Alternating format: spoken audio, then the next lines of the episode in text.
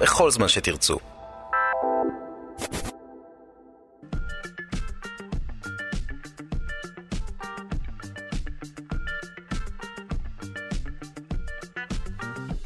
שלושה שיודעים.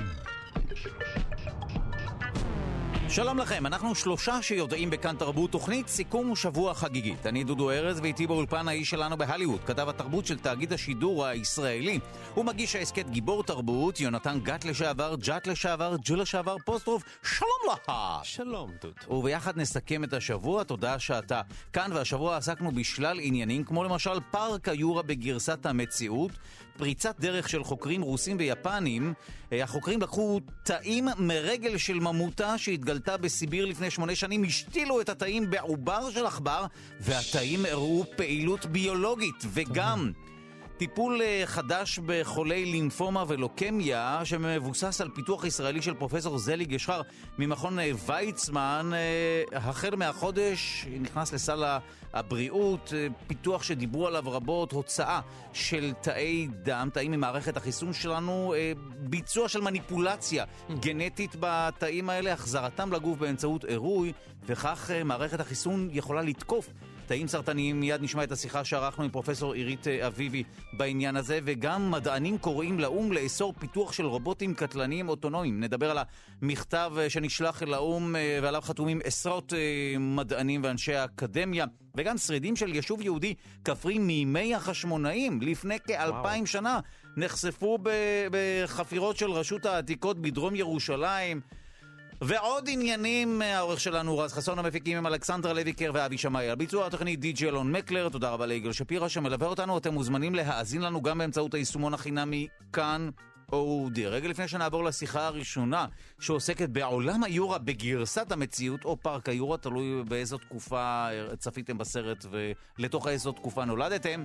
האיש שלנו מהרליווד, יונתן גת לשעבר, ג'ת לשעבר, ג'ת, שלום לך. שלום דודו ארז, מה שלומך? הנה ה under, השטיח המוסיקלי שמאפיין את ההגעה שלך כאן לישראל. השטיח המפואר. מסוק מלמעלה. כן, יונתן, אתה המשכת לסקר את עולם הבידור, אתה חפרפרת אה, כן. בשל תאגיד השידור הישראלי בהליווד. שנייה, הפפיון קצת לוחץ. ודאי, שחרר אותו.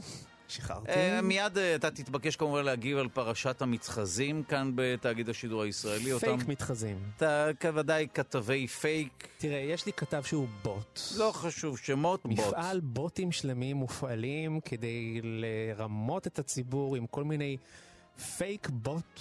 ידיעות בוט תרבות. מדובר בבוטים זה ידיעות תרבות. תרבוטים, אהבתי את משחק המילבוטים. זאת אומרת, אלה אנשים שלא נמצאים בהליווד פיזית? כן, אלא הם בעצם... בוט. אה, בוט זה מין סוג של אבטר בוט. בוט. אהבתי. אף אחד בתקשורת לא הסביר לאף אחד מה זה אומר בוט. בסוף זה סתם אנשים רגילים. בוט. לא, לא, ודאי, אנחנו ודאי מבינים. אז אתה אומר שיש בוטים גם כאן בתאגיד השידור הישראלי שטוענים שהם כתבים אבל הם לא? שהם טוענים שהם מיונתן אה, גת. לשעבר בוט. בוט. לשעבר ג'וט. אה, אה, טוב, אתה חמוש בשלל המלצות מה אפשר לעשות בסוף השבוע הזה כאן בישראל. אנחנו ביום חמישי, מחר שישי, האם נגזר עלינו להיות בודדים וגלמודים בבית, או שאפשר לצאת החוצה? אז זהו שלא. אה? זאת אומרת, אי אפשר לצאת החוצה. לא, אפשר לצאת החוצה. הבית נעול ומסוגר. אפשר לצאת החוצה, והערב בשעה תשע בתיאטרון גשר. רונה קינן, הזמרת שאני מאוד אוהב, כן. מקווה שגם אתה דודו. מאוד. אה, אה, בהופעה מחושמלת עם אה, הרכב נגנים, כאילו הופעה חשמלית אלקטרונית, אה, יחד עם השירים הכי יפים שלה, מבול ועיניים זרות, ואתה מתעורר, והריקוד המוזר של הלב, כן. ובדרך הביתה, ושחקי שחקי שהיא מחדשת, וג'ינג'יות. בקיצור, תענוג. היום... פעם אמרו שהיא היא בוט של יהודית רביץ. הייתה טענה שהיא בוט, כזאת. אבל גם אם היא בוט, היא מופיעה הערב בתשע בבוט. בדיוק, היא מופיעה כאבטאר. בבוט. אבל אני לא חושב שהיא... אה, אולי, אה, זה מה, זה בגלל שהיא אישה ומופיעה? לא יודע. היא לא, היא לא מאוד דומה. מחפשים כמובן להכניס אומנים לתבניות, אבל היא לתבנית אומנית בוט. משמעותית מאוד, היא- מדובר בבוט.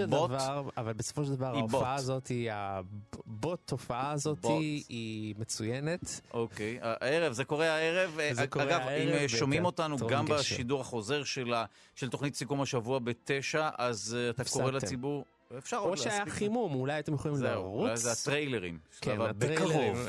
כן, בוט. בוט. רונה קנן בתיאטרון גשר, הערב תשע. בבוט. אנחנו מודים לך, יונתן, ואנחנו עוברים לשיחה שערכנו השבוע עם פרופסור לירן כרמל מהמחלקה לגנטיקה באוניברסיטה העברית, בנוגע לפארק היורה או עולם היורה בגרסת המציאות. שימו לב, פריצת דרך של חוקרים רוסים ויפנים. החוקרים לקחו תאים מרגל של ממוטה שהתגלתה בסיביר לפני שמונה שנים, השתילו את התאים בעובר של עכבר, מיד נבין מדוע, והתאים הראו פעילות ביולוגית למרות שהם היו קפואים אלפי שנים, למעשה 28 אלף שנה. עד כמה אנחנו קרובים להחיות מחדש את היצור המופלא הזה? בעזרת בוט? בעזרת פרופסור לירן כרמל, ערכנו את השיחה איתו, לא, אה, לא אוקיי. מכירים. פרופסור לירן כרמל מהמחלקה לגנטיקה באוניברסיטה העברית. שלום, בוקר טוב. נו, זה- זה קורה עוד רגע? אפשר כבר לקחת את הילדים, ללטף ממוטה, להאכל על ידי T-Rex? עוד קצת, יש עוד קצת דרך. קודם, קודם כל הם לא לקחו תאים והשתילו בעובר של עכבר, הם לקחו גרעינים והשתילו בביצית. רגע, אז, מה- אה, אז כן. בוא, בוא דייק אותנו, מה, למה, למה המשמעות גרעיני תאים? זאת אומרת, נכון. ה-DNA? אוקיי. בדיוק, הם לקחו את הגרעין שמכיל את ה-DNA. ככה עשו את ה cloning הראשונים, כשעשו את הכבשת דולי, מה שעשו זה דבר שנקרא Nuclear Transfer, לקחו ביצית, הוציאו לה את הגרעין ושמו בתוכה ביצית, אה, גרעין אחר. אז זה מה שהם, זה, זה תהליך שהם ניסו לעשות אותו אה, עבור ממוטות, אז הם לקחו ביצית של עכברה, כן. הוציאו, ושתלו לתוכה מה, שהם חוש... מה שנראה כמו שרידי גרעינים בתאים של ממוטה. עכשיו, למה הם בחרו דווקא בעכבר או עכברה? מה היתרון בעכברה? לא עדיף לקחת פיל או משהו דומה יחסית? כן, זה, הם לא ממש חשבו שהם יצליחו ל... לייצר איזה עובר בסוף, עכברה זה מאוד נוח פשוט. אה, אוקיי. ואכן, מה, הגרעין עצמו נקלט? משהו קרה שם? אז יש, כמו שכתוב במאמר, יש סימני חיים, זה לא ממש... אה, בוא נגיד ככה, ה- ה- השלב הביולוגי הבא אה, עשה ארסט, כלומר, ה- הייתה, ה- ה- כשאתה עושה, יש לו במהלך ההתחלקות, הוא עושה checkpoint, שהוא בודק מה, מה המצב, התאים האלה נעצרו ב checkpoint, הם אמרו ה-DNA הזה פגום מדי, אבל Mm. בכל זאת, התהליך התחיל באיזושהי צורה. הם אז כן היו סימנים. שמתחיל איזשהו תהליך. אבל מה, אה, התאים לא התחלקו, נכון? כך קראתי. לא, לא, הם, הם לא התחלקו. כן. הם לא התחלקו. תראה, כאשר יש DNA, ה-DNA אצלך בגוף, ואצלי בגוף, ואצל כולם, הוא כל הזמן נשבר. וכל הזמן כשאנחנו חיים יש מנגנוני, מנגנוני תיקון שמתקנים אותו. כאשר היצור מת, ה-DNA נשבר ושום דבר לא מתקן אותו, ובעצם ה-DNA של ממוטה הוא שבור. אוקיי. שבור מאוד. זאת אומרת, הם אה, ראו שבתאים היותר טובים זה 100, אה, כל חתיכת DNA זה 150, 170 אה, אותיות, בעוד שאצלנו בגוף זה כרומוזומים שלמים של מאות מיליונים של אותיות. כלומר, הוא שבור לפיסות קטנות, ובאמת, כאשר ה- אתה מתחיל תהליך ונעצר, הוא נעצר על זה ש, שיש אה, damage, יש נזק ל-DNA. ואפשר איכשהו לשקם את ה-DNA, להרכיב, לתפור כמה חלקים? לא נראה שזה ריאלי. זאת אומרת, זה לא שבר פה, שבר שם, זה אה, ממש כמו שאתה חותך סלט. אז אה, זה נראה שזה קצוץ לגמרי. תראה, כאשר מדברים על אה, לה- לה- לה- להחיות מחדש ממוטה, יש שתי, שני רעיונות מרכזיים שאתה יכול לעשות. כן. אחד זה לקחת את הדנ"א עצמו של הממוטה ולהשתיל אותו באיזושהי ביצית ולקוות שזה יתפתח. זה מה שהם ניסו לעשות פה וזה מה שלא נראה כל כך סביר שבאמת יצליח, לא, לפחות לא בעתיד הנראה לעין. והאפשרות השנייה זה לקחת איזשהו טמפלט של DNA, נגיד של פילה, ולהתחיל לעשות בו את השינויים, ש... אה, ש... להפוך אותו לממוטה. עכשיו, גם פה זה עדיין הטכנולוגיה לא מאפשרת לעשות דבר כזה, אבל זה משהו שכבר אפשר לדמיין את זה קורה בשנים הקרובות עם התפתחות טכנולוגית שתאפשר לך לעשות המון editing של DNA בהמון המון אה, נקודות. עד כדי ממש שינוי מוחלט, לקחת DNA של יצור קיים, לשנות אותו עד שייווצר יצור אה, או ייוולד מתוכו יצור אחר. כן, זה, זה, זה בתיאוריה, זה עוד לא, אנחנו עוד לא שם, אתה עוד צריך לפתח את הטכנולוגיה שתאפשר לך לעשות כזה editing מסיבי, אבל מבחינה קונספטואלית זה רעיון שאתה יכול לחשוב עליו. אז כן. נקודתית, כאן באמת אה, אה, לא ניכר שאנחנו בקרוב נראה ממוטה כתולדה מהמחקר הזה. תראה, זה, לא, לא, לא ממש נראה ממוטה, לא תוכל ללטף ממוטה, אבל כן נראה שהם הראו בצורה די יפה שה-DNA שומר על כל מיני מאפיינים של DNA גם, גם אחרי 28 אלף שנה. וואו. שזה מאוד יפה. זה אומר שהרבה מאוד אינפורמציה באמת שמורה שם, ואנחנו עכשיו צריכים להיות חכמים מספיק ומוכשרים מספיק בשביל למצות את כל האינפורמציה הזאת. אז אנחנו קצת מצננים את ההתלהבות, אבל בכל זאת אפשר להעביר כמובן אל מבזק החדשות את הכותרת בקרוב ממותה בחיים. אז זה אני לא אמרתי. תן לנו קצת להגזים. תן אחרת מה הכיף בעולם המדע. טוב, מתישהו זה יקרה, אני בטוח. תודה רבה לי, פרופסור לירן כרמל מהמחלקה לגנטיקה באוניברסיטה העברית. תודה לך. תודה, בוקר טוב. שלום לכם, אנחנו שלושה שיודעים בכאן תרבות תוכנית סיכום שבוע חגיגית. אני דודו ארד ואיתי באולפן האיש שלנו בהליווד, יונתן גת, לשעבר ג'אט, לשעבר ג'ה, לשעבר פוסטרוף, שלום לך. עכשיו שומעים אותך יפה, אתה. אתה מודע לנקודת הזמן שבה שומעים אותך. זה בתפקידי כבוט. ודאי, אה, אדוני בוט. אה, אנחנו גאים ושמחים לספר לכם על uh, טיפול חדש שיינתן במסגרת סל הבריאות החל מהחודש לחולי לימפומה ולוקמיה. מדובר בטיפול חדשני שהוא בגדר מדע בדיוני שהופך למציאות, המבוסס על פיתוח ישראלי של פרופסור זלי גשחר ממכון ויצמן. נסביר כמות קטנה של תאי מערכת החיסון. של המטופלים אה, אה, זו נלקחת מהדם. התאים האלה מהונדסים גנטית ומוחזרים למטופל בעירוי כטיפול חד פעמי. כדי להשמיד את תאי הסרטן. והפעם, לאחר החינוך מחדש, במרכאות כמובן, של התאים, אחרי הטיפול הגנטי הזה, הם יוכלו לזהות את תאי הסרטן ולהשמיד אותם, וזה אכן קורה במקרים רבים. כפי שאמרתי, הטיפול הזה ניתן החל מהחודש במסגרת סל הבריאות. בית החולים איכילוב קיבל את האישור להתחיל אה, לתת את הטיפול הזה, בית החולים שיבא עדיין נמצא בתהליכי הסמכה.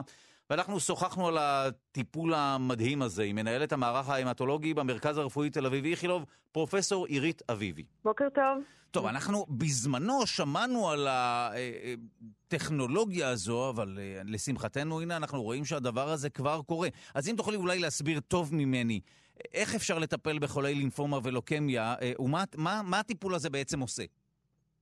אני אשמח מאוד להסביר, למרות שאתה היית רהוט והסברת היטב. תשמעי, ניסיתי אז... אה, בעצמי להבין, וזה באמת נשמע מדע בדיוני. הוצאה מדע בדיוני, של נכון. תאים מהגוף, ואיכשהו אינדוס גנטי כך שהם כן יוכלו לזהות את הסרטן. אני אשמח לשמוע את זה, ש... למרות שבאמת אה, שברתי את הראש על ההסבר הזה, כי זה... שברת ולמדת היטב. כן, זה מדהים. אני מודה שאני מצדיע לעולם המחקר והרפואה. אז בואי, הסבירי לנו מה את יודעת. כך, כן. באופן עקרוני, זאת אומרת, אנחנו מצפים שמה שזר בגוף שלנו יותקף על ידי תאי מערכת החיסון. לדוגמה, זיהומים.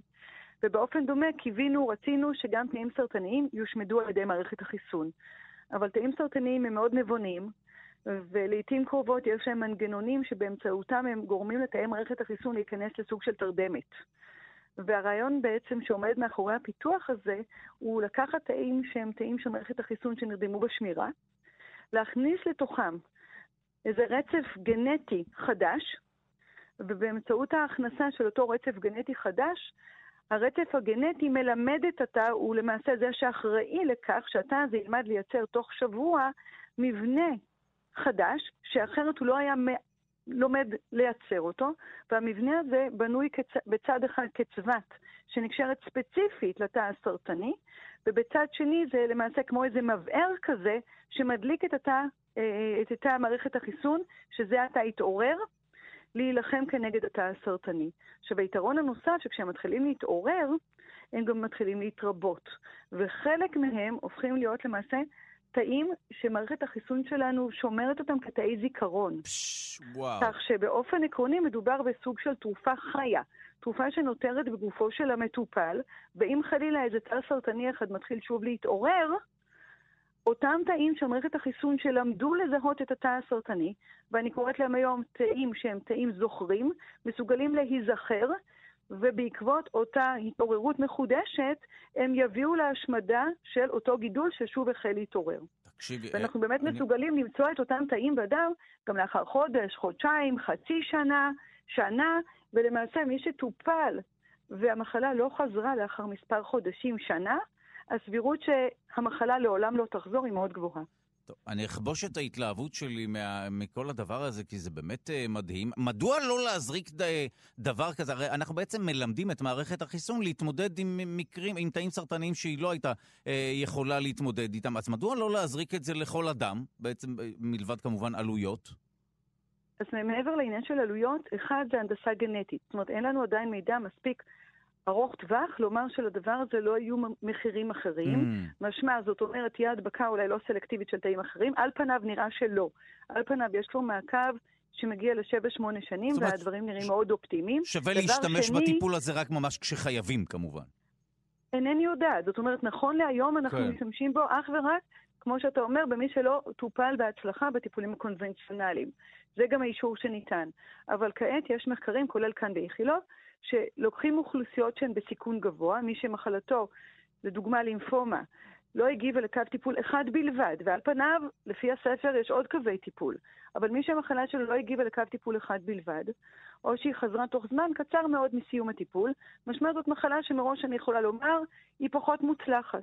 ובסיטואציה הזאת יש היום מחקר שרץ אצלנו, שכבר בודק את השימוש בטכנולוגיה הזאת, כשהנחת העבודה שבאותם מקרים כנראה שנכון יותר להשתמש בטכנולוגיה הזאת מוקדם יותר, כשמערכת החיסון היא גם פוטנטית יותר. עכשיו, גם כדי לתת חיסון מניעתי, כמו שאתה אומר, כנגד הכל, אז הדבר הזה מאוד מורכב, כי אתה צריך בעצם לכוון את אותם תאים שאתה מהנדס כנגד איזה אה, אתר ספציפי רק לתא הסרטני. אבל התא הסרטני נולד מתוך תאים בריאים. אה, זאת, זאת אומרת, אומרת יש... אה, שבטיפול עצמו אה, כבר דוגמים את התאים הסרטניים ומתאימים את המוטציה הגנטית או את השינוי, אם אני אדייק, הגנטי בתאי ה-T, שיתאימו לגידול עצמו? אתה לא צריך לדגום, כי אתה מראש מנסה לזהות, נכון להיום לפחות, סוג של חלבון, סוג של מבנה שהוא אופייני לתא הסרטני בהשוואה לתא הבריא, ואתה לוקח משהו שהוא גנרי, זאת אומרת שגם לאיש... גם לאדון כהן וגם לאדון מזרחי וגם לאדון אה, משה, שכולם לקו באותה מחלה, התאים האלה יבטאו על פני שטח התא את אותו חלבון, את אותו טארגט, ואז אתה יוצר טיפול שיהיה מכוון כנגד טארגט משותף.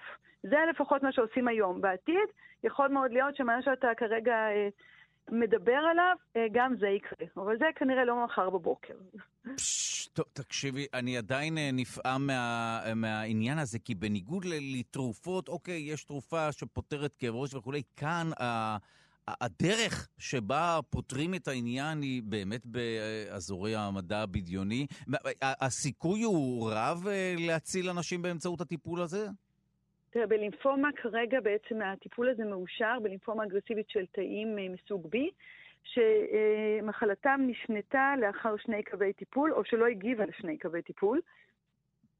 ובסיטואציה הזאת, אנחנו יודעים שהסיכויים להציל את אותו מטופל, לצערי, הם קטנים מאוד. מאידך, כשאנחנו נותנים את הטיפול הזה, אנחנו יודעים שעשרות אחוזים מהאנשים למעשה יבריאו לחלוטין ממחלתם. טוב, שוב נחזור לעניין שכל אדם שהרפואה מצליחה להציל כמובן, זהו עולם ומלואו. אנחנו מודים לך על השיחה הזו, פרופסור עירית אביבי, מנהלת המערך ההמטולוגי במרכז הרפואי תל אביב איכילוב. תודה לך. יום טוב, תודה. שלום לכם, אנחנו שלושה שיודעים בכאן תרבות תוכנית סיכום שבוע חגיגית. אני דודו ארז, ואיתי באולפן האיש שלנו בהוליווד, יונתן גת לשעבר, ג'אט לשעבר, ג'ל לשעבר, פוסטרוף, שלום לך. שלום, דודו. שים לב, מדענים קוראים לאו"ם לאסור פיתוח של רובוטים קטלניים רובוט? אוטונומיים. רובוט? שהקיצור של זה זה? רו. בוט. בוט, יפה. עשרות מדענים ואנשי אקדמיה חתומים על מכתב שנשלח לאו"ם, הקורא לאסור פיתוח, אה, על פיתוח של רובוטים קטלניים אוטונומיים, שכן ההתקדמות בטכנולוגיה הזו, במיוחד של הבינה המלאכותית, הביאה אותנו למרוץ חימוש חדש, כך נטען. ואם הנשק האוטונומי הזה ייפול בידי ארגוני טרור ועריצים, הוא בקלות יוכל לאפשר למעטים להרוג רבים. אגב, המכתב הזה מצטרף למחקר שערכה דוקטור אמיליה יבורסקי מ-MIT, ובו נטען שההתקדמות האחרונה בתחום מערכות נשק אוטונומיות קטלניות תהיה המהפכה השלישית בתחום הלחימה, ממש כמו המצאת אבק השרפה וגם הנשק הגרעיני. אנחנו שוחחנו בעניין הזה עם עמיתת המחקר במכון למחקר ביטחון, לביטחון לאומי ומרצה באקדמיה וחוקרת את שדה הקרב העתידי וטכנולוגיה וביטחון, דוקטור לירן אנטבי. בוקר טוב. טוב, היינו בטוחים שרובוטים שיילחמו במקומנו זה משהו שיקרה הרבה לפני, והנה אנחנו רואים את חיילי צה"ל, חברינו, בשר ודם, אנחנו ממשיכים להילחם. מתי זה אמור לקרות, ו- וממה פוחדים? אז uh, כבר היום אנחנו רואים uh, שילוב של לא מעט רובוטיקה בשדה הקרב, החל מכלי טיס בלתי מאוישים או מאוישים מרחוק, uh, וגם רובוטים קרקעיים. אבל הכלים שדיברת עליהם בהקדמה שלך הם בעצם כלים אוטונומיים, כאלה שלא תהיה מעורבת בהפעלתם מיד אדם. אוקיי, okay, אז ו... זו באמת הבחנה חשובה. אז מה זה אומר רובוט שהוא אוטונומי? מה, הוא מחליט החלטות בשדה הקרב בעצמו? בדיוק, אז מדובר בכלי שבעצם יש לו בינה מלאכותית ואלגוריתמים שתוכנתו מראש ומספיק מערכות אה, מתחום הסנסוריקה והמוטוריקה שמאפשרות לו לפעול לבדו מבלי שאדם מעורב בהפעלתו מרחוק.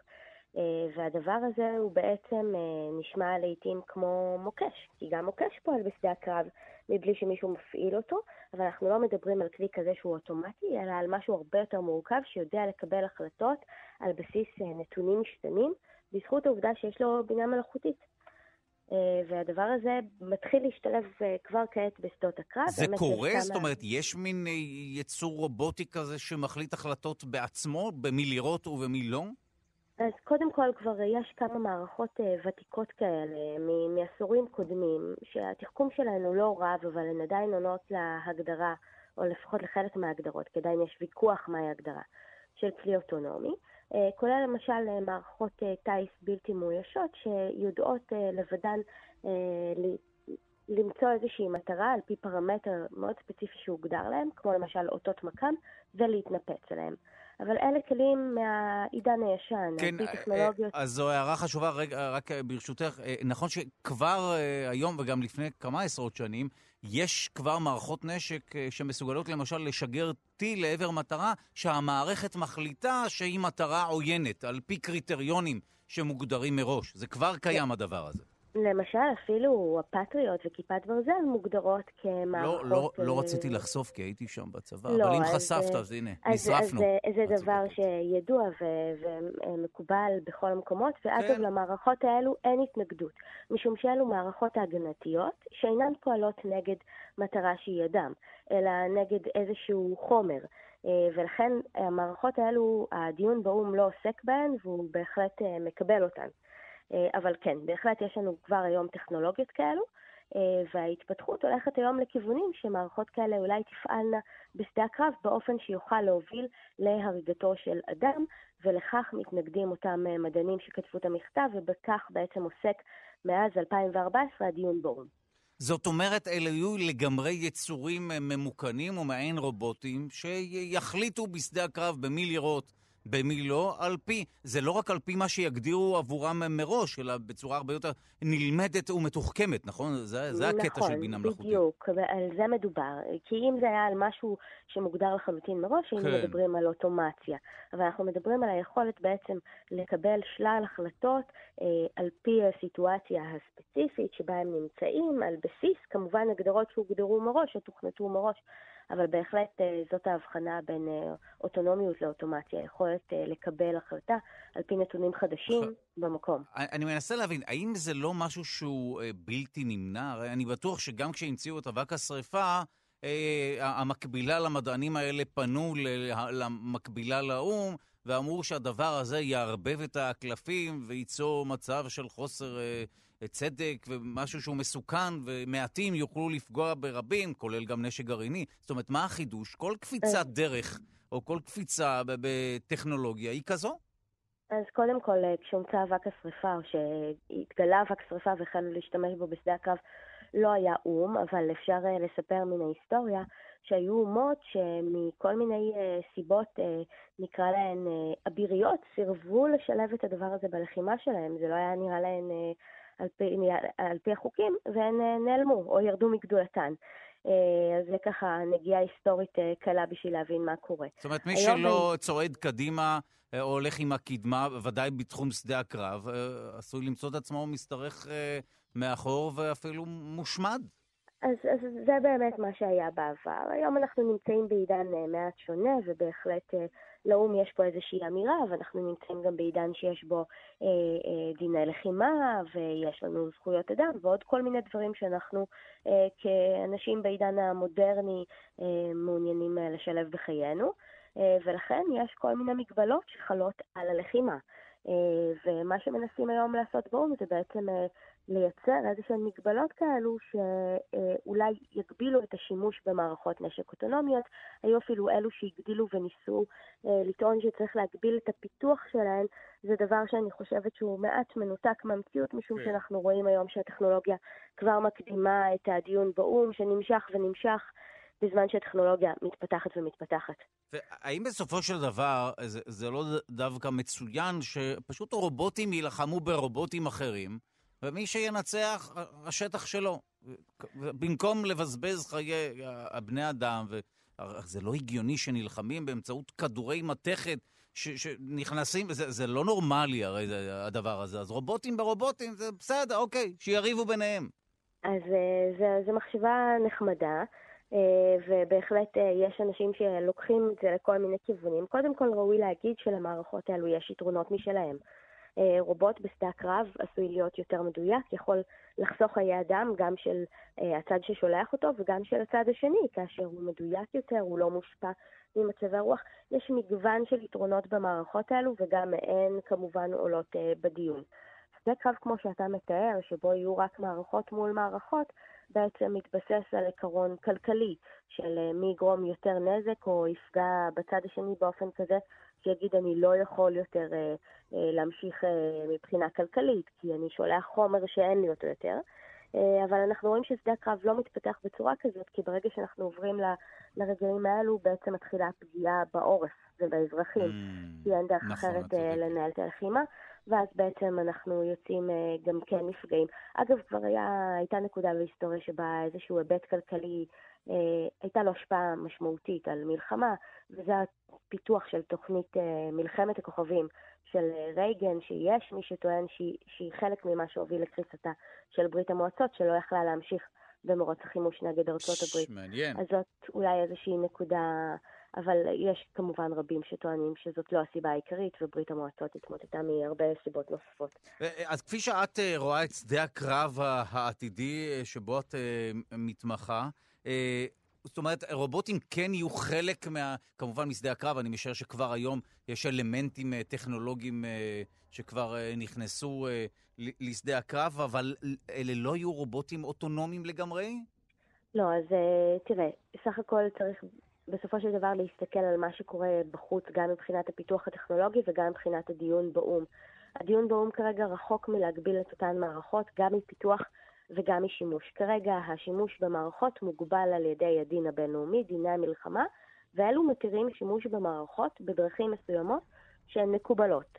אמ, אני סבורה שאנחנו נראה הרבה מאוד מערכות כאלה, ובאופן אישי מקווה מאוד שהן תוגבלנה על ידי חוקים נוספים, שכן המערכות האלו יש להן אמ, יכולות נוספות, הן אה, פותחות בפנינו כל מיני תחומים חדשים, שראוי להגביל את חלקם אה, מבחינה אנושית. אה, אבל ייקח עוד זמן אה, לבני האדם וגם לאו"ם עצמו אה, לצעוד את הצעדים על מנת להחליט כיצד להגביל אותן ואז להצליח בזה. מעניין. אגב, שאלה לסיום, מה דעתך על אפשרות לצרף רובוטים אוטונומיים לתחום השיטור העירוני? יותר אפקטיבי כשרובוט יגיד לך להנמיך את הקראוקי בבית מאשר אנשים בשר ודם. זה דבר נכון מאוד, ואנחנו נראה כלים אוטונומיים משתלבים בהרבה מאוד כן. תחומי חיים. אה, ומן הסתם יכול להיות שאנחנו נראה אותם אה, גם בתחום השיטור, אם כי יש כמה סרטי מדע בדיוני שעוסקים בדיוק בזה. את צודקת. וזה נראה הרבה פחות זה... טוב ממה שתיארת. נכון, את צודקת לגמרי. אני מפנה אותך לסרט המופת, רק אני חושב שהוא סרט מופת, רובוקופ, אבל... לא, לא, גם אני. באמת? ש... אז רק שנינו, לדעתי. שנינו, והבמאי גם הוא מתלבט, לדעתי, בקשר לסרט. אז זה פופקורן עליי. אז סרט מדהים שעוסק בדיוק בשאלת הפרטת הכוח, ובאמת שימוש ברובוטים בתחום השיטור, במקרה הזה חצי איזה מין סייבורג כזה. תודה רבה לך, דוקטור לירן אנטבי, עמיתת מחקר במכון למחקר ביטחון לאומי ומרצה באקדמיה, חוקרת את שדה הקרב העתידי וטכנולוגיה וביטחון. תודה רבה על השיחה הזו. תודה רבה.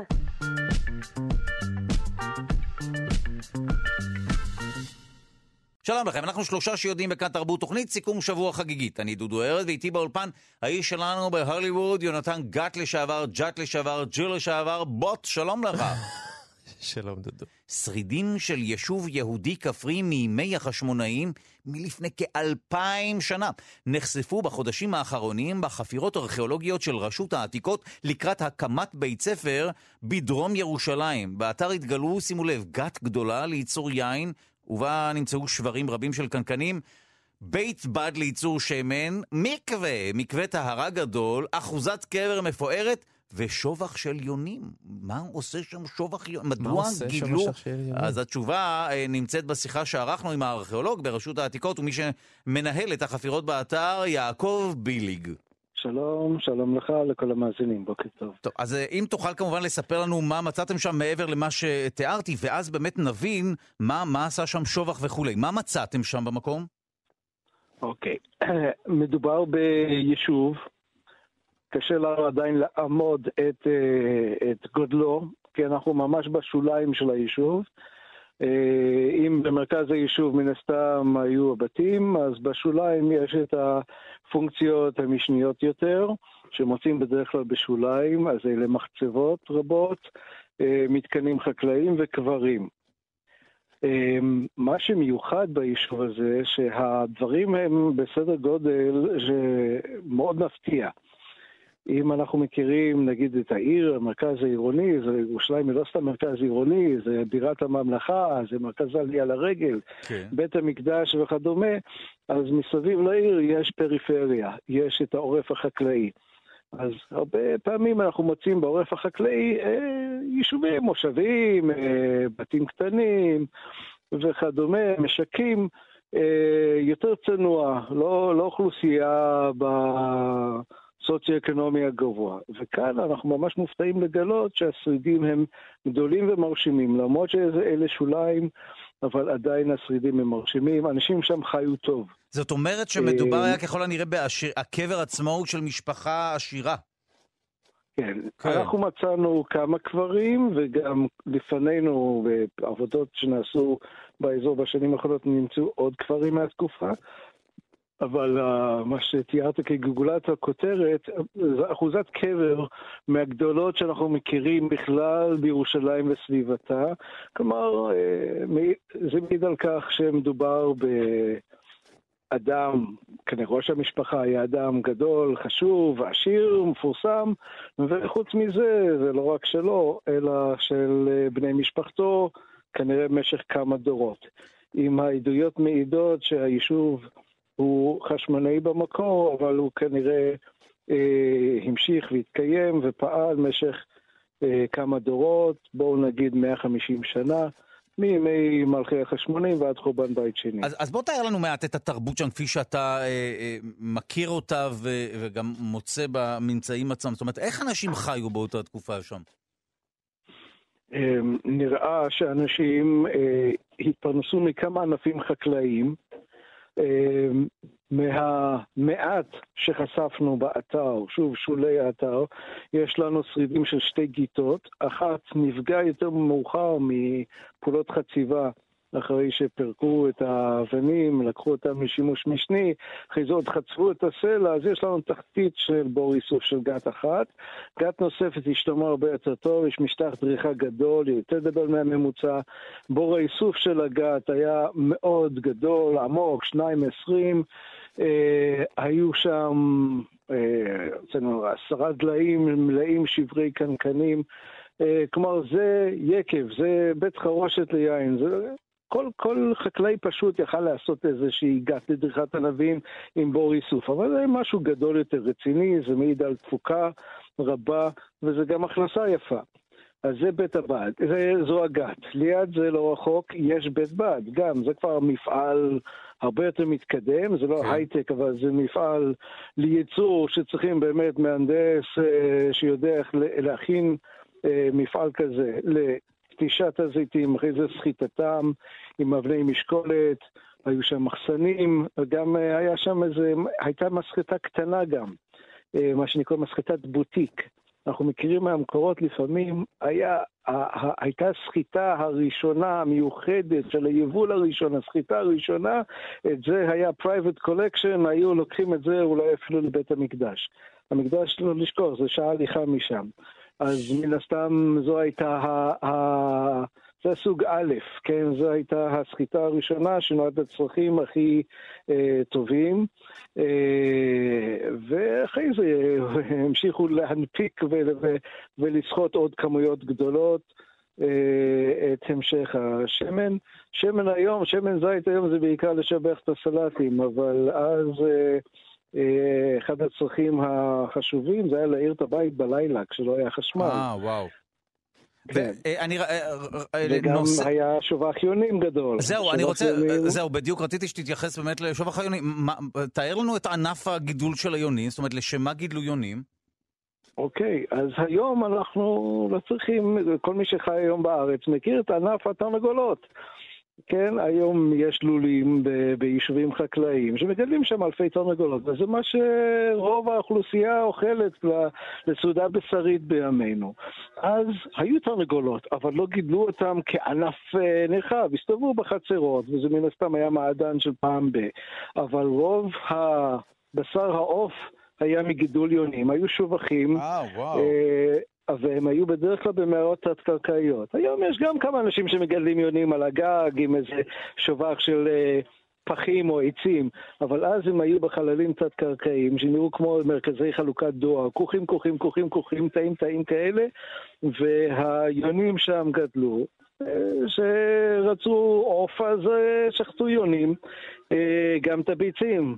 הביאו מהיונים האלה, גם מהשאריות שלהם עשו, זיבלו את הקרקע, ועוד פעם, אה, בית המקדש לא רחוק, היו קורבנות, שני תורים, שני בני עונה, קורבן מצורע, קורבן יולדת, ועוד קורבנות של אה, עניים שלא יכלו להביא איזה פר או, או, או כבש, אז הסתפקו גם בעופות. אז uh, הנה, זה, זה בשר העוף של פעם, אנחנו היום חיים במציאות... יונה, פשוט אכלו יונים. אכלו יונים, כן. טוב, נו. אה, והביצים של היונים והזיבול מהיונים, הכל, זה, זה היה ענף הלול של אז. אגב, אפשר אה, לראות את הממצאים הארכיאולוגיים? אם הציבור רוצה להגיע ולראות, אה, זה אפשרי? האתר לא בדיוק פתוח לסיורים, כן. השרידים עדיין קיימים בשטח. יש ייעוד להפוך את המקום לבית ספר, הפרויקט הוא במימון חברת מוריה של עיריית ירושלים. אה, יש לרשות העתיקות במרחב ירושלים מרכז ארכיאולוגי חינוכי, אפשר לנסות לברר אם אפשר לתאם סיור. אה, ייתכן וזה יהיה אפשרי, אנחנו עד עכשיו לא התארגנו לזה, אבל אם תהיה בקשה וזה יתאפשר מבחינת לוח הזמנים, ייתכן וזה יהיה אפשרי. השרידים מאוד מרשימים והם לא יהיו גלויים לאורך זמן. אני מודה לך. לצערנו. אה, אוקיי, כן. אני אה, שוב מודה לך על השיחה הזו, אה, מי שניהל את החפירות אה, באתר הארכיאולוג מרשות העתיקות יעקב איליק. תודה רבה לך. בשמחה, שבוע טוב. שלום לכם, אנחנו שלושה שיודעים בכאן תרבות, תוכנית סיכום שבוע חגיגית. אני דודו ארז ואיתי באולפן האיש שלנו בהליווד, יונתן גת לשעבר, ג'אט לשעבר, ג'ז' לשעבר, פוסט-רוף, שלום לך. שלום דודו. האם נמצא הסבר ל-30 מחלות גנטיות קשות? בשאלה הזו עסקנו. השבוע חוקרות מהפקולטה לרפואה באוניברסיטה העברית גילו מנגנון שעשוי להסביר עשרות מחלות גנטיות, כך עולה מהמחקר שלהן. החוקרות גילו איך מנגנוני ההגנה הטבעית של הגוף פועלים נגד התארכות ה-DNA, תופעה שמאפיינת מחלות גנטיות כמו מחלת ההנקטינגטון, אה, מחלת ניוון השרירים, ה-ALS, ותסמונת ה-X השביר. ועל פי המחקר הזה, פעולת הגוף נגד ההתארכות של ה-DNA היא זו שגורמת להופעת אה, המחלות הגנטיות הקשות הללו. למעשה הגוף מתבלבל. מערכת ההגנה של הגוף תוקפת בטעות רצפים של DNA שאינם בעייתיים עבור הגוף, כך נוצרת המחלה. אנחנו שוחחנו בעניין הזה עם אה, מי שהוביל את המחקר, דוקטור יובל טבח, מהפקולטה לרפואה באוניברסיטה העברית בירושלים. שלום, שלום. טוב, אז בואו נתחיל מההסבר. אני אה, בעצמי ניסיתי להתמודד עם הבנתו. אני, אני מנסה להבין גם מה גורם למחלה עצמה, זאת אומרת, רק המלחמה, ההתארכות עצמה זו המחלה, או הניסיון של הגוף להילחם בהתארכות? מה קורה באותן אה, מחלות גנטיות? אוקיי, okay, זה, זה סיפור נורא מעניין. כשאנחנו מסתכלים על, אה, על הגוף או על ה-DNA של אה, אנשים שונים, אנחנו רואים שיש רצפים מסוימים, רצפים ב-DNA, של בדרך כלל שלוש אותיות, יש A, G, C ו-T נוקלאוטידים, אז הרצפים האלה לפעמים, אה, או אצל אנשים מסוימים, יש כמה חזרות. למשל, CAT, CAT, CAT, CAT שחוזר, והתארכות מסוימת, חזרה של אה, כמה רצפים, זה משהו שהוא נורמלי. אבל יש מספר של מחלות, אה, כמו שהזכרת, הנטינגטון, myotonic dystrophy, אטקסיה, fragile X, שבהם באנשים שחולים, הרצפים האלה הולכים ומתארחים ומתארחים ומתארחים, וזה קורה המון פעמים בין הדורות, זאת אומרת, אצל הסבתא למשל יש אורך מסוים, ואז אצל הילדה יש אורך יותר ארוך. אבל זה הלאה. משהו שנוצר תוך כדי החיים, או זה משהו שאנחנו נולדים איתו? אנחנו בדרך כלל נולדים איתו, אבל mm. הוא יכול להתארך עוד בתאים מסוימים אה, יותר. אוקיי. ואחת השאלות שתמיד יש זה קודם כל, איך באמת נגרמת המחלה, ויש כמה תיאוריות ללמה נגרמת המחלה. למה רצפים ארוכים האלה, הרצפים החוזרנים האלה, למה הם גורמים ל, אה, אה, למחלה? ושאלה נוספת זה האם יש איזשהו דמיון בין המנגנונים השונים של המחלות. האם יש איזשהו משהו שמסביר כמה, כמה מחלות ביחד? אז אני מבין שהתארכות ה-DNA היא זו שגורמת למחלה ולא תקיפת הגוף את ההתארכות הזו? אוקיי, אז התארכות ה-DNA זה סימן של המחלה. אוקיי. אוקיי, מה שגורם למחלה זה אחד הדברים שאנחנו ניסינו לבדוק במחקר הזה, ויש מחקרים לפ... ש... שנותנים כל מיני תיאוריות אה, אה, אה, נוספות. ו... אוקיי, איך הגוף פועל נגד התארכות ה-DNA?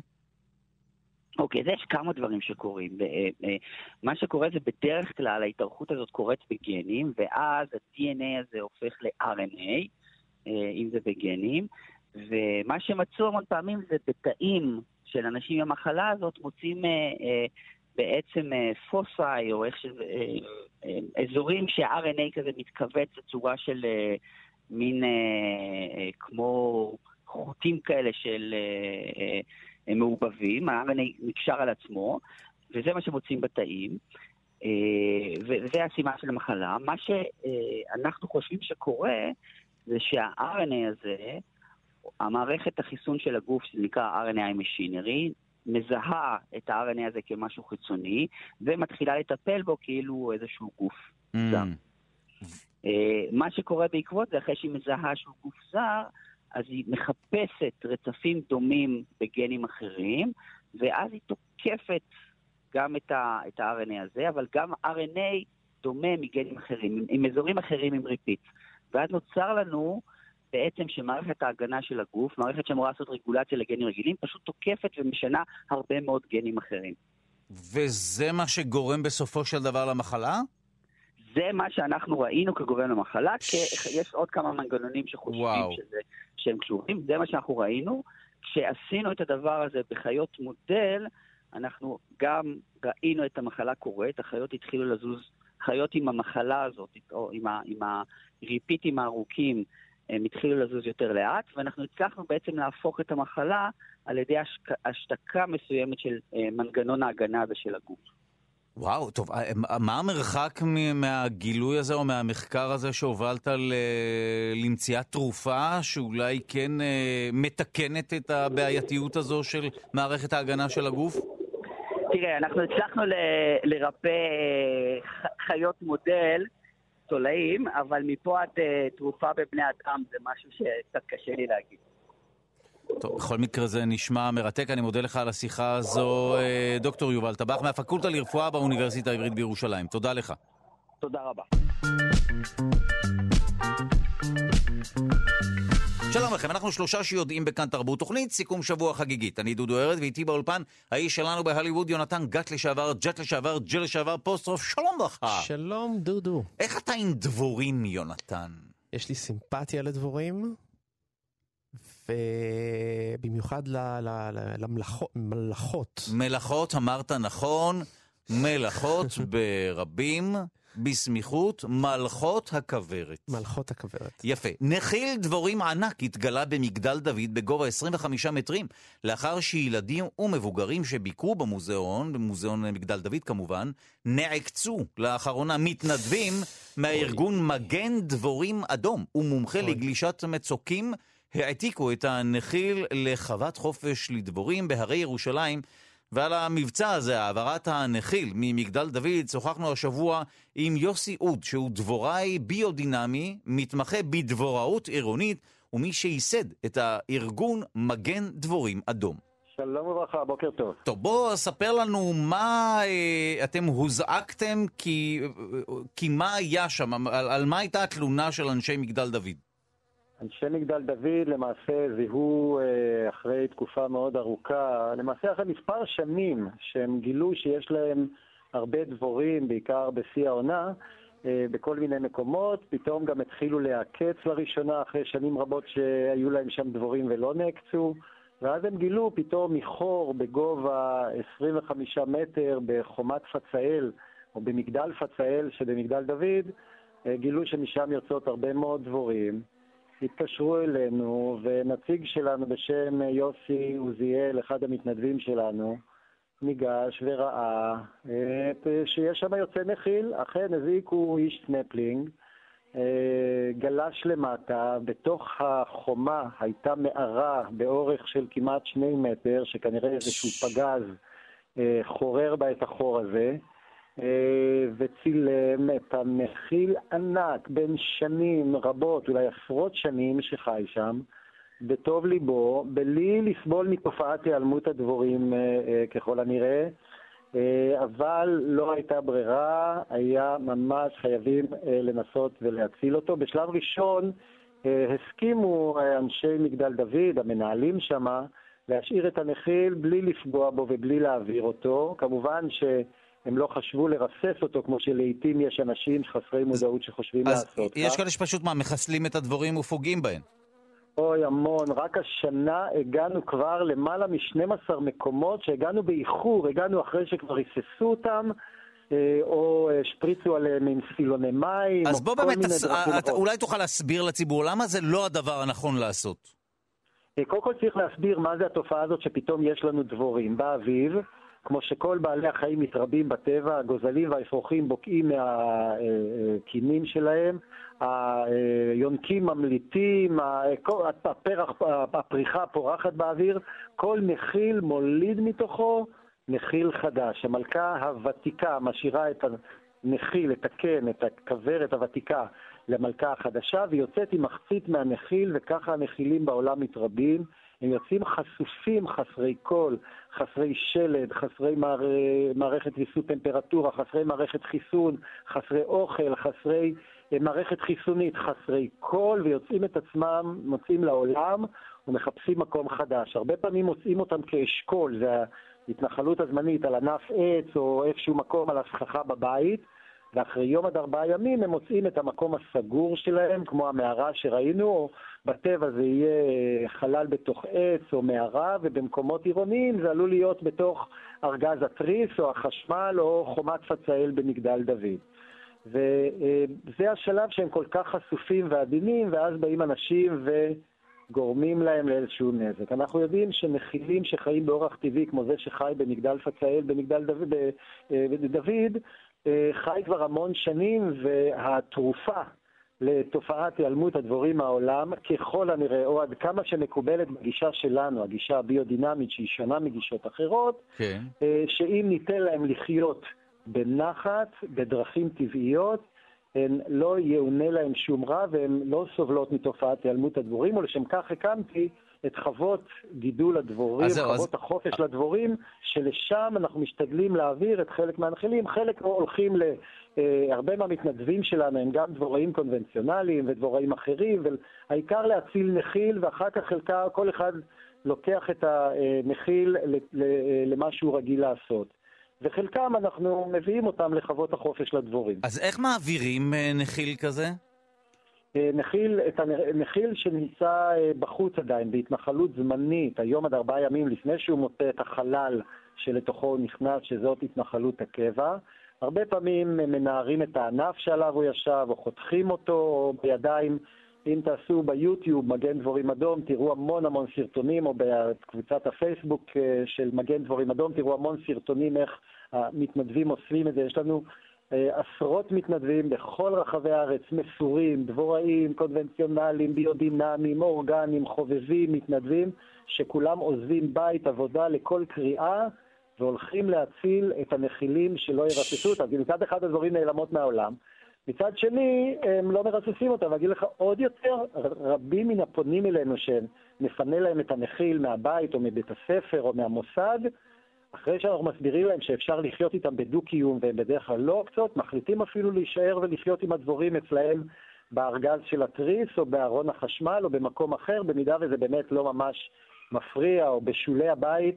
כבר מאות אנשים בישראל מגדלים באופן עצמאי דבורים אצלם בחצר, בגינה, על הגג בבית, אנחנו מלמדים במרכזים העירוניים שלנו לגדל דבורים גידול ביתי בדרך הטבע, והרבה מאוד מחליטים בסוף להישאר ולחיות עם הנחיל בדו-קיום. המעטים שמפריע או שיש שם אדם אלרגי, או שזה באמת כן. נמצא במקום שהוא ממש ממש מטריד, אנחנו מפנים את הנחילים, מצילים אותם למעשה ומעבירים אותם לחיות חיים טובים במקומות אחרים. טוב, אנחנו מודים לך על השיחה הזו, אה, הדבוראי הביודינמי יוסי אוד, מתמחה בדבוראות עירונית ומייסד מגן דבורים אדום. תודה לך. תודה לכם, ביי ביי.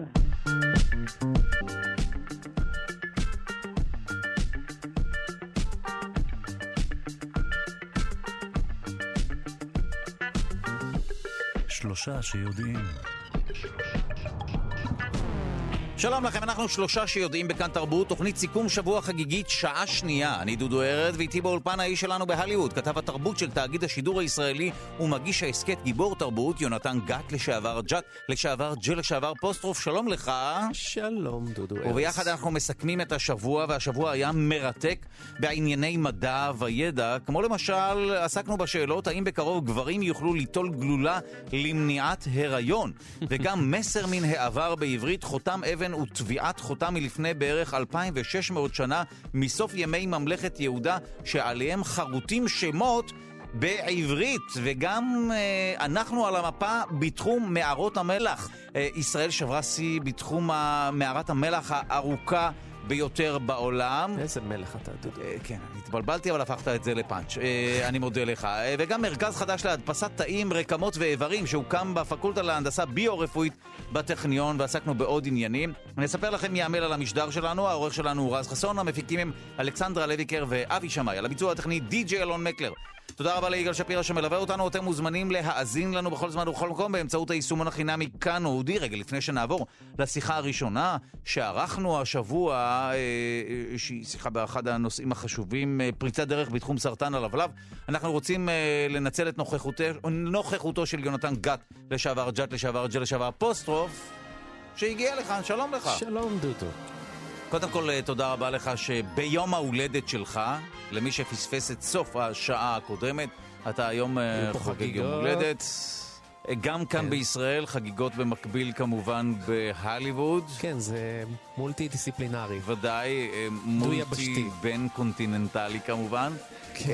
מה צפוי לקרות בחגיגות? היום יום חמישי, אני משער שחגיגות יימשכו עד לפחות מילניום.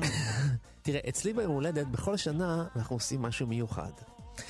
למשל, השנה החלט, החלטנו על תפריט... אני אוהב את הפאוזות שלך, אתה, יש נקודה במשפט. אוקיי. יש תפריט ייחודי. כן. Uh, הפעם אנחנו החלטנו להגיש לאורחים שלנו קוויאר. קוויאר, אבל צמחוני. נכון, טבעוני. מלאכותי. Uh, אנחנו הולכים לשתות שמפיין. ב- ב- אבל טבעונית. טבעוני. כמובן. ויהיה מופעים, יהיה מופע של fashion. ו success. ו money. האנשים שיוזמנו יהיו בקטגוריית הסקסס. זאת אומרת, אין ו... סיכוי לאנשים פשוטים כמונו להגיע לחגיגות שלך? בטח שאפשר. אנשים פשוטים יכולים להגיע... אנשים... אבל איך? לחגיגות במקום אחר. זהו, מה, יש לך חגיגות דמה, חגיגות. במקום אחר, כדי שחלילה לא תתערבב עם העם. אה, הם, אה, הם יכולים לעשות את זה בסקייפ. אנחנו רוצים להודות לך על אה, מעט אה, ניצוצות ה glam שאתה אה, מצליח להשפריץ לעברנו. אה, רגע לפני שנשמע את השיחה שערכנו עם פרופסור זיו גיל מבית החולים רמב"ם, אה, מה יש לעשות אה, השבוע? האם אתה ככה. חמוש בהמלצות? או שכן. שבשל חגיגות יום ההולדת אה, מחלה- הדסק ההמלצות אה, חסום? לא, לא, בהחלט, בהחלט שכן. הערב בסינמטק בתל אביב, בשעה שבע בערב, כן. הרצאה מאוד מעניינת של מבקר הקולנוע, לדעתי, המהולל של כן. ישראל, נחמן אינגבר, מדבר על הקולנוע של ברטולוצ'י. השנה הלך ברטולוצ'י לעולמו, רק אה, למי שלא יודע, ביים את אה, הטנגו האחרון בפריז, בפריז צריך לומר. אפשר, אני לא? בטוח שחובה אה, לומר, לא אבל? אפשר, אפשר. אה, נכון, כי זה לא עזי. כן, זה לא הזה, אבל האחרונה באמת אה, אפשר- בפריז. קצת מוזר להפוך את פריז לפריז. נכון, והקונפורמיסט, והקיסר האחרון, מעניין. וסרטים מאוד מאוד חשובים ופורצי דרך. אז נחמן אינגבר, שהוא גם אורחנו הוותיק בתוכנית גיבור תרבות, כל פעם שאנחנו מדברים על קולנוע, במאים, שחקנים, גם אצלנו בפסטיבל כאן, תוכנית כן. הקולנוע שלי עם דני מוג'ה, אז הוא נותן הרצאה משלו, ההרצאה שלו תמיד מרתקת, תמיד זה מפוצץ שם, צריך להזמין כרטיסים מראש. אז זה קורה הערב בסינמטק תל אביב? בדיוק, אתם שומעים אותי מעניין. עכשיו. אה, נחמן אינגבר בשעה שבע בערב על ברטולוצ'י בסינמטק תל אביב. וכמובן למי שמאזין לנו בשידור החוזר בתשע, אה, או בעשר למעשה, אנחנו כרגע אכלתם בעשר. אותה, פספסתם. כן, אוקיי, תודה רבה לך על זה. פריצת דרך בתחום סרטן הלבלב. חוקרים מישראל ומארצות הברית גילו איך תאי סרטן הלבלב מבצעים תכנות מחדש של מסלולי אספקת האנרגיה שלהם, כדי שהם ימשיכו להתקיים גם כשהגוף מנסה להילחם בהם. שימו לב, החוקרים הם מהטכניון, מבית החולים רמב"ם ומאוניברסיטת קליפורניה, והם חשפו מנגנון מרתק, מנגנון הגנה חיוני של תאי סרטן הלבלב, מנגנון שמספק לתאי הסרטן הללו הגנה מפני מחסור בחמצן ובחומרי הזנה. מה זה אומר? שהגוף, כדי להתמודד עם התאים הסרטניים, מנסה לחנוק ולהרעיב את התאים הסרטניים, אבל הם מוצאים דרך, איכשהו, בדרך לא דרך, להתגבר על העניין הזה.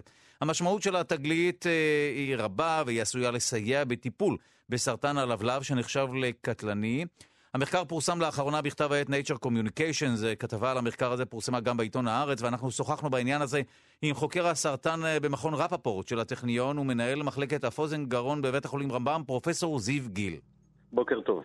טוב, אה, אנחנו רוצים להבין מה זה אומר שתאים סרטניים, במקרה הזה תאי סרטן לבלב, מתכנתים את עצמם מחדש כך שהם יוכלו לפעול בסביבה עוינת. ברור. השאלה שמעסיקה חוקרים של סרטן שנים רבות, אה, כבר אה, מעל 50 שנה, זה איך תאי סרטן יכולים לשרוד בתנאי עקה, בתנאים של מצוקה קיצונית שנמצאים בתוך הגוף. אה, בואו נבין רגע למה, למה בעצם יש לתאי סרטן תנאים, תנאי מצוקה קיצוניים. הגוף מזהה את הסרטן כתא עוין ופועל להילחם נגדו. מה שהגוף למעשה עושה, הוא מגייס תאים טובים של הגוף, תאים שנקראים פיברובלסטים, תאי תמח, תאים של המערכת האימונית, של מערכת החיסון, והם יוצרים מין אה, אה, קפסולה, מין מעטפת אה, מאוד עבה מסביב לגידול. המעטפת הזאת היא למעשה מנתקת את קווי האספקה של הסרטן מחומרי תזונה, מחמצן, ומדברים, חומצות אמינות חיוניות אחרות שהסרטן צריך כדי אה, אה, לגדול. זאת אומרת, הגוף אז... כן מנסה אה, לחנוק ולהרעיב את תאי הסרטן כך שימותו. הגוף הוא חכם. כן. הגוף פועל כדי למגר את הסרטן מהרגע הראשון. אבל הסרטן מבחינה אבולוציונית מוצא דרכים להתגבר על כך. ומה שאנחנו גילינו זה איך הסרטן למעשה מצליח לשרוד בתנאים הקיצוניים האלה. למעשה, מה שקורה באזור של תאי הסרטן, התא שמזהה שהוא נמצא במצוקה של חומרי תזונה, מנתק את המסלול האנרגטי, מסלול האנרגיה הבסיסי של כל תא חי, שנקרא מסלול הגליקוליזה. הוא למעשה בא ואומר, אני עכשיו מפסיק לייצר אנרגיה במסלול הגליקוליזה, ואני הולך לייצר אנרגיה במסלולים עוקפים, וככה אני יכול לשרוד מחומרי התזונה שכן קיימים עדיין, נמצאים אז, בסביבה אז בוא ספר לנו שני המסלולים האלה, זאת אומרת, מה, מה זה אומר? אה, זאת אומרת, איך הוא יכול להסתפק בחומרים אחרים, אם אתה צריך חומר מסוים כדי להפיק אנרגיה ממנו? זאת שאלה מצוינת. החומצות, התאים צריכים חומצות אמינו, שזה אבני מזון בסיסיים. אחד החומצות אמינו האלה זה חומצת אמינו שנקראת גלוטמין, ויש חומצות אמינו אחרות. החומצות אמינו האלה נכנסות בכל תא במצב הנורמלי למסלול הגליקוליזה. כשאנחנו באים ומורידים לתא הסרטן את חומצות האמינו, כולל חומצת אמינו הגלוטמין הזאתי, תא הסרטן יודע שהוא כבר לא יכול להפעיל את המסלול האנרגי של הגליקוליזה, והוא מפעיל מסלול חליפי, מסלול אחר, שנקרא מעגל, מעגל קרבס. במסלול הזה הוא כבר הרבה יותר גמיש. הוא לא צריך רק את חומצות האמינו החיוניות האלה שעליהן בנויים התאים הנורמליים, הוא יכול למעשה לקחת מכל חומצת אמינו וכל חומרי מזון שעדיין מצליחים להגיע לסביבה שלו, להכניס אותם אל המעגל החדש, אל המעגל הנוסף, שעכשיו הוא המעגל הדומיננטי, וליצור אנרגיה. וואו, נשמע שזו יכולת שרידות אה, מופלאה, כמו מעין... זה, זה נשמע לי כאילו מוענש, באלף כמובן, כאילו מדובר בתאים שעושים הכל כדי לשרוד. Uh, התאים האלה זה, זה, זה למעשה מערכת אבולוציונית ש, שנוצרה באופן טבעי. התאים החזקים שיודעים לבצע 아, אה. את השינויים החכמים האלה, טוב, גם נכון. הם, התאים ששורדים. נכון, נכון. בדיוק, כן. נכון. אז מיליוני ועשרות מיליוני תאים, אותם התאים המועטים שהצליחו ליצור את המוטציות האלה, ליצור את התחכום הזה וואו. של ביטוי גנים חדשים, הם שורדים ועכשיו אין להם שום בעיה והם מנצלים את כל מה שיש ו- ו- וגדלים. רוב הפעמים הסרטן לא יצליח, אבל מעט הפעמים שהוא יצליח, אנחנו נתקלים במחלה. ואנחנו מדברים גם על תאים שמסוגלים לפעול במצב של מחסור בחמצן? הסביבה הזאת היא גם סביבה שיש לה אה, לחץ חיצוני, יש לה אספקת חמצן נמוכה, בגלל שאותה קפסולה שנוצרת סביב לגידול מונעת גם אספקת דם, ואנחנו מקבלים באמת סביבה דלת חמצן בנוסף לכך. וואו, טוב, אז זה נשמע שחשפתם אה, כמה מנגנונים שאולי אותם אפשר איכשהו ליירט או לפגוע בהם, ואז אה, בעצם אומר סוג של תרופה, לא? אז באמת אנחנו שמנו את, ה, את היד על אה, מולקולת RNA קטנה מאוד, 18 נוקלאוטידים, מולקולה מאוד קטנה שהיא אה, המולקול, מולקולת המפתח שלמעשה סוגרת את מסלול הגליקוליזה ומאפשרת מסלולים חלופיים. אם עכשיו אנחנו נבוא ונדע, ובמאמר הזה הצלחנו לחסום את המולקולה הקטנה הזאת של 18 נוקלאוטידים של RNA, אם באמת יפתחו עכשיו תרופות שיצליחו לתקוף ולהוריד את הביטוי של המולקולה הזאת, אז אנחנו למעשה נסגור את אספקת המזון האלטרנטיבית לגידולים. וואו. נשמע פתרון, שוב, צריך כמובן לבדוק איך זה קורה ואם זה קורה, אבל נשמע שזו אחת מהתשובות לשאלות הרבות סביב סרטן הלבלב, שאגב, קראתי שהוא נחשב לקטלני מאוד, מה הופך אותו ליותר קטלני מסוגי סרטן אחרים? אם אנחנו מסתכלים על כל אה, עשרות סוגי הסרטן ב-40 שנה האחרונות, אז המדע והרפואה יצרו אה, באמת תמורות מאוד, הביאו לתמורות מאוד משמעותיות ברוב הגידולים. ואם אנחנו מסתכלים נקודתית על סרטן הלבלב, אנחנו רואים שב-40 השנה האחרונות השרידות של החולים השתפרה רק ב-1%. והסיבה היא, מספר, יש מספר סיבות לכך. אחד, הגילוי הוא מאוחר. אה, רוב המקרים שמתגלים הם מקרים שכבר אי אפשר לנתח אותם. אה, שתיים, תרופות כימותרפיות לא עובדות, אנחנו במחקר אחר הראינו גם למה התרופות הכימותרפיות האלה לא עובדות. שלוש, תרופות חדשות, תרופות של אימונותרפיה, שאנחנו כל הזמן אה, שומעים עליהן עכשיו בעיתונות, הן לא פעילות על הסרטן הזה. אה, ובאמת, יש לנו בעיה מאוד קשה, זה אחד הסרטנים הקשים וגורמים גם לתמותה וגם לסבל גדול, והיכולת של המדע להתמודד בשנים האחרונות עם הגידול הזה, התוצאות היו מאוד, מאוד מיותרות. מינוריות. ואני מקווה שעכשיו כן. חברות ייקחו ויקחו את, ה, את ההתפתחויות האחרונות שיש במדע וינסו לעשות. אני אתמול בדקתי, יש 680 מחקרים שונים על סרטן הלבלב בעולם. אני מקווה שאחד מהם יצלח. וואו, טוב, אני מודה לך על השיחה הזו, פרופסור זיו גיל, חוקר סרטן במכון רפפורט של הטכניון ומנהל מחלקת הפוזן גרום בבית החולים רמב"ם. תודה לך. כל טוב להתראות. שלום לכם, אנחנו שלושה שיודעים בכאן תרבות. אני דודו ארד ואיתי באולפן, מי שמסכם איתי את השבוע, האיש שלנו בהליווד, יונתן גת לשעבר, ג'ר לשעבר, שלום לך. שלום דודו. מסר מן העבר בעברית, חותם אבן וטביעת חותם, חותם זה מעין חותמת, וטביעת החותם זה התוצאה של החתימה. כן. אלה התגלו uh, בחפירות ארכיאולוגיות. Uh, הממצאים האלה הם מתוארכים בערך לפני 2,600 שנה, סוף ימי ממלכת יהודה. והם התגלו בחפירות הארכיאולוגיות של רשות העתיקות ואוניברסיטת תל אביב בחניון גבעתי שבעיר דוד בירושלים, מה כתוב על חותם האבן ועל טביעת החותם, למי הם היו שייכים. כל התשובות אה, נמצאות בשיחה שערכנו השבוע עם פרופסור יובל גדות מהחוג לארכיאולוגיה באוניברסיטת תל אביב, ומי שמנהל שותף של החפירה הזו. בוקר טוב. טוב, אני רוצה להבין מה בדיוק מצאתם שם, מה זה אומר חותם ומה זה אומר טביעת חותם. אה, זה בדיוק שני הצדדים של אה, אותה פעולה. לכל בן אדם שהיה לו איזשהו שם או ערך, היה בעצם את החותם האישי שלו שיכול להטביע ולחתום, זה נותן לו שם ותפקיד. החותם עצמו, מצאנו חותם שכתוב עליו את השם של אה, אדם בשם עקר בן מתניהו, וזה חותם יפה, וזה, אני מניח שזה היה לו כזה, זה משהו כמעט יותר מתעודת זהות אפילו. עקר בן מתניהו, זה מה שכתוב כן. על החותם הזה, כן, כן אוקיי. שעקר זה עיקר, זאת אומרת כן. זה השם שלו. כנראה השם הפרטי שלו, אה, ולא משקף את המקצוע שלו. והתביעה היא בעצם אה, חתיכת בוץ שמישהו ככה סידר. החתים עם איזשהו חותם, וזה משמש ל...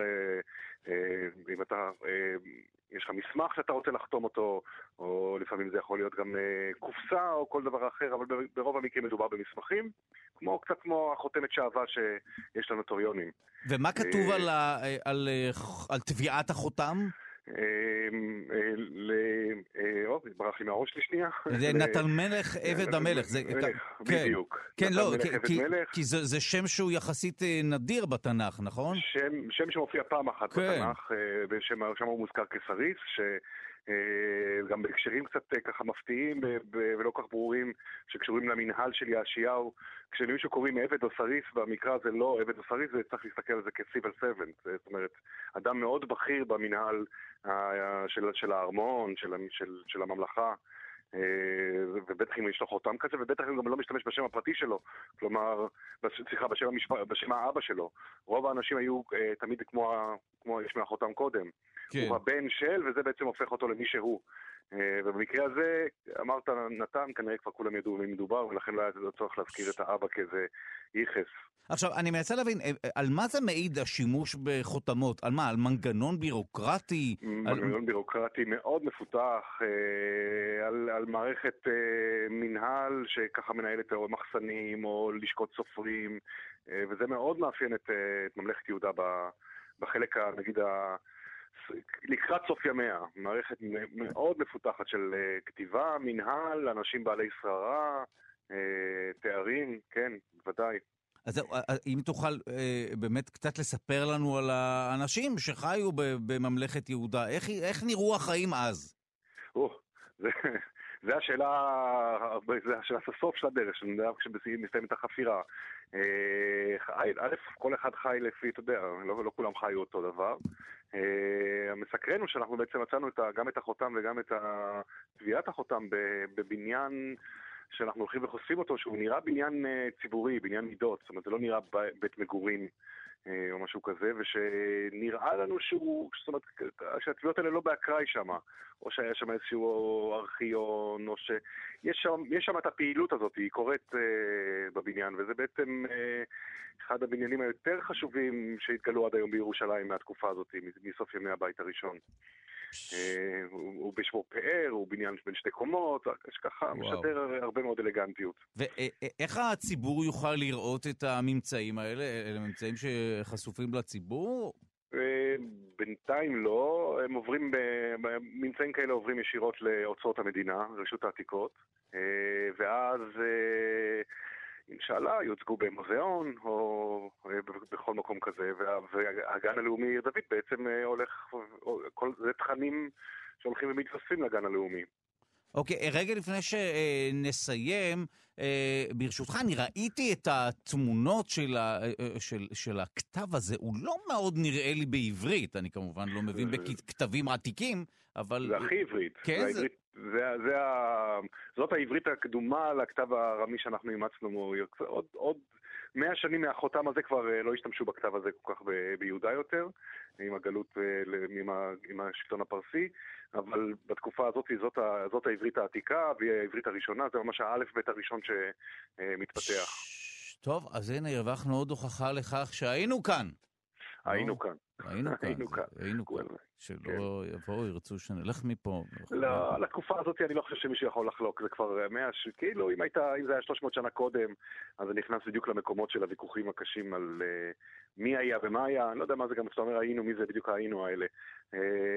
על, אבל הפרק הזמן הזה של המאה השביעית לפני הספירה, אף אחד לא... אה, מהרהר או מערער על הגודל של ירושלים ועל העוצמה שלה.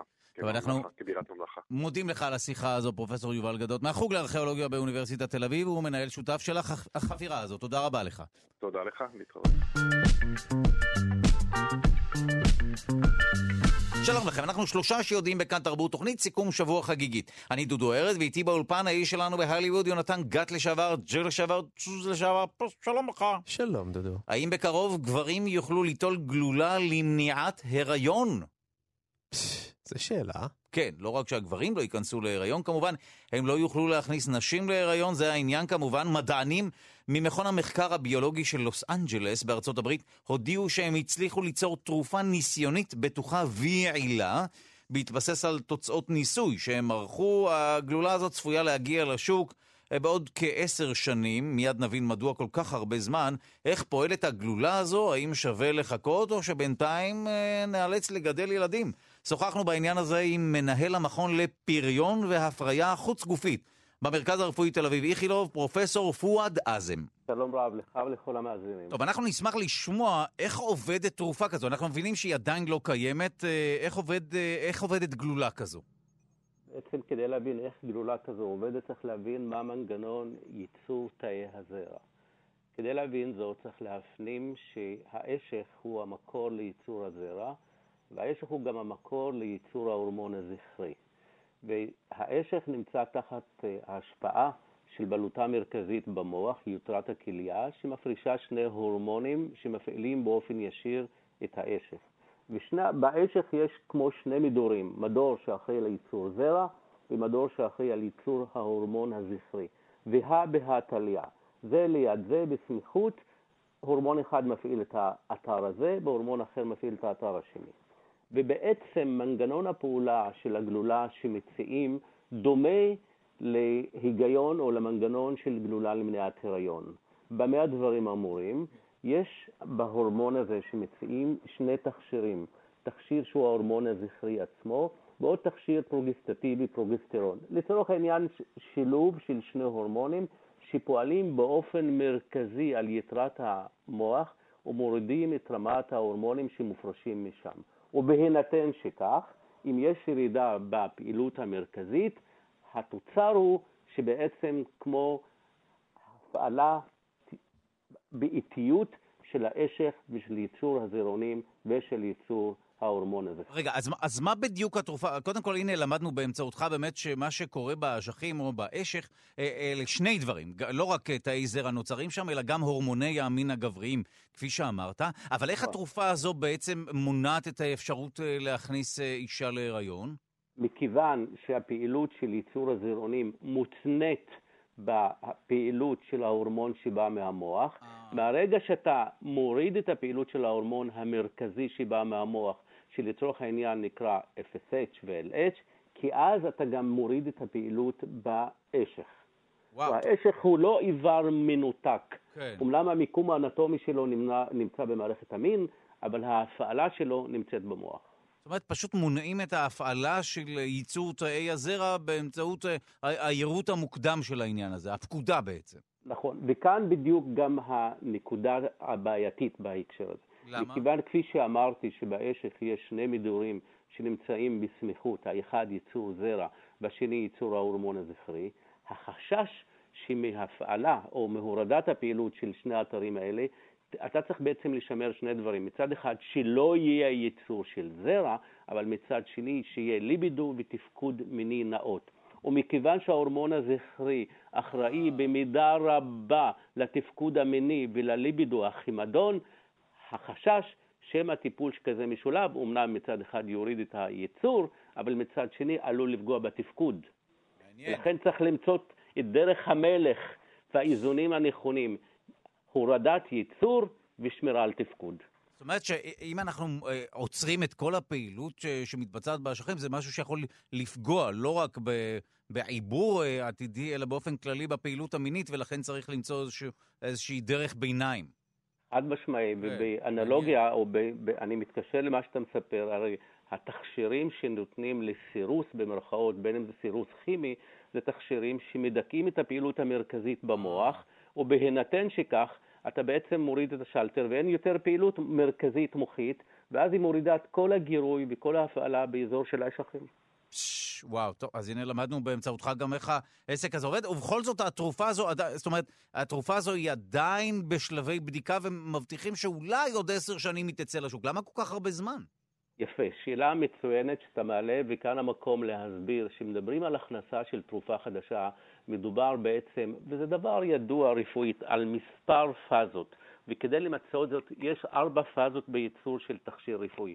לפני שחברת תרופות זו או אחרת מחליטה או מקבלת אישור של ה-FDA או רשויות להפעיל, להשתמש בתכשיר לשימוש בבני אדם, היא צריכה להעביר את זה ממספר מדורי ניסיון.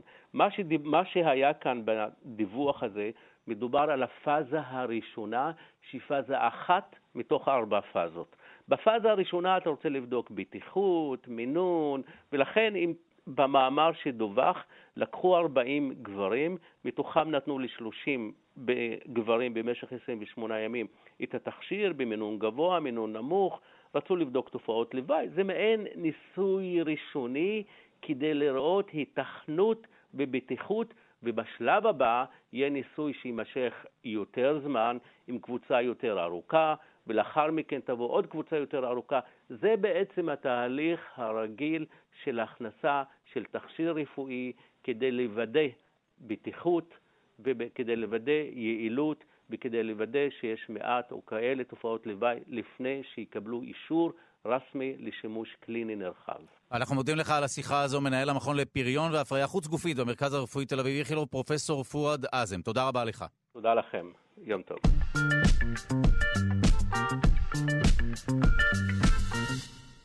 שלום לכם, אנחנו שלושה שיודעים בכאן תרבות תוכנית סיכום שבוע חגיגית. אני דודו ארז, ואיתי באולפן האיש שלנו בהליווד, יונתן גת לשעבר, ג'יל לשעבר, פסוס לשעבר, פוסטוף, שלום לך. שלום דודו. האם שמעת על מאגר הזרעים שנמצא בנורבגיה? מה הוא כולל, מאגר הזרעים הזה?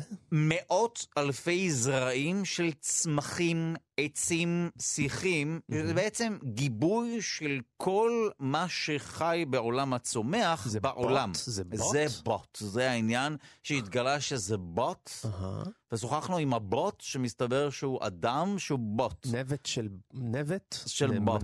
בוט. אז שים לב, מר בוט, מאגר כן. הזרעים שנמצא בנורבגיה נמצא בסכנה. עשור לאחר שהוא הוקם, זו בעצם כספת שמכילה אה, מאות אלפי אה, זרעים, סוג של תיבת נוח של צמחים. דווקא האזור שבו בנו את הכספת הזו מתחמם במהירות. Mm-hmm. למרות שמלכתחילה הלכו על מקום שהוא אמור להיות קר מטבעו. ואז מה שקורה זה שזה... זה יהיה בוט אחד גדול. ואז יהיה בוט ענקי. ויהיה בוט, אנחנו שוחחנו בעניין הזה עם דיקן בית הספר לקיימות במרכז הבינתחומי הרצליה וחוקר האטמוספירה והחלל פרופסור יואב יאיר. בוקר טוב דודו, בוקר טוב, טוב למאזינים. רגע לפני שנבין מדוע הדבר הזה בסכנה, מה יש בכספת הזו?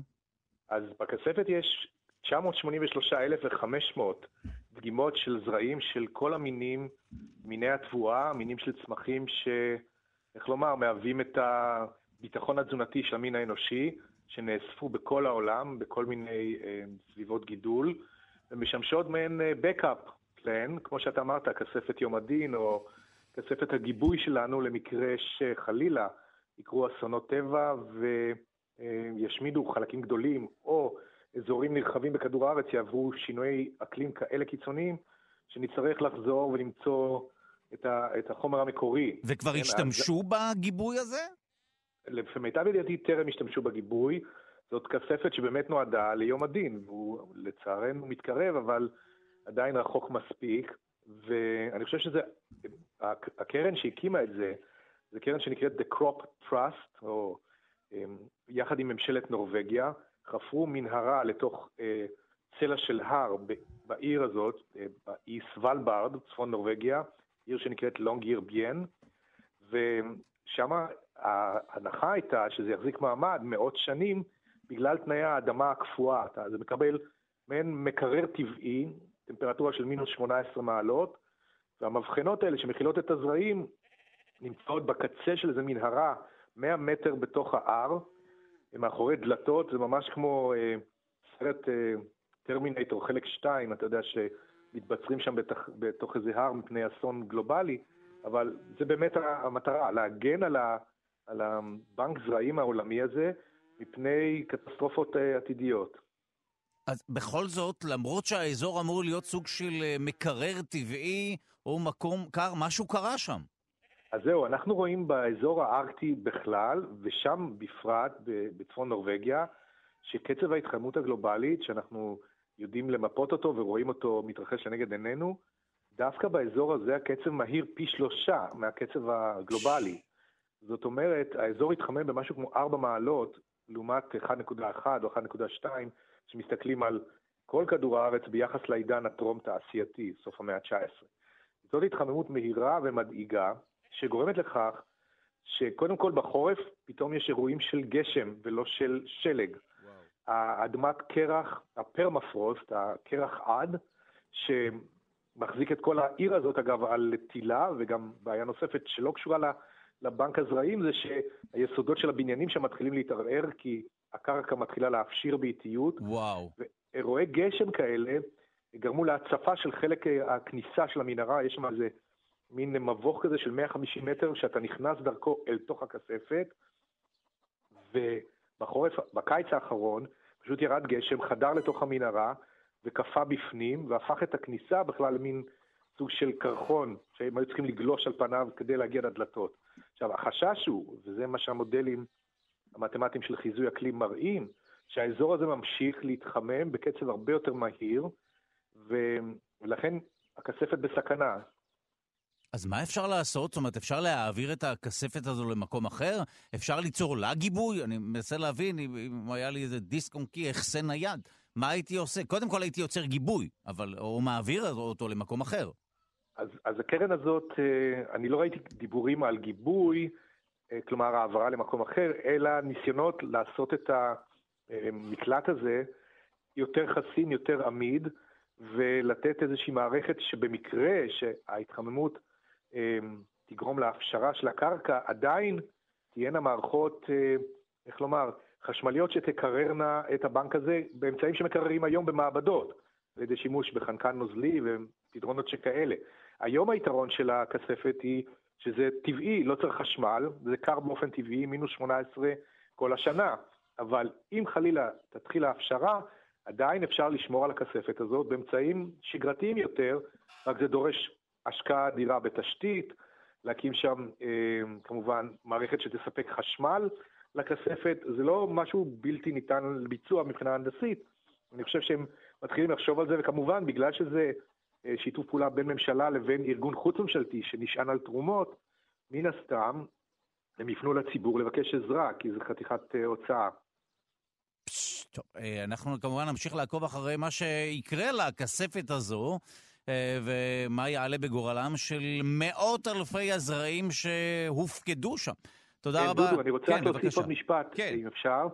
ההפשרה הזאת בצפון היא לא יוצאת דופן, זאת אומרת, אה, אנחנו רואים סימנים לה גם בדרום ובאנטרקטיקה, ממש אתמול התפרסמה ידיעה על גוש קרח גדול ממדף היבשת שנקרא ברונט בדרום אנטארקטיקה, שהולך להיסדק, ושני סדקים שם שהיו רחוקים זה מזה מתחילים להתכנס, והחשש הוא שחתיכת קרח עצומה בגודל של האי מנהטן הולכת להתנתק באנטארקטיקה. כן, וואו. אז שני הכתבים נמצאים במצב קשה, וזה עדות להתחממות ולשינוי האקלימי הגלובלי שאנחנו רואים אה, מתרחש לנגד עינינו. מעניין שמדברים על הפשרת קרחונים ועל מכוניות מעופפות, ודווקא הפשרת הקרחונים זה משהו שבפועל קורה ולא מכוניות מעופפות. אבל בסדר, תמיד האסונות מקדימים את ה...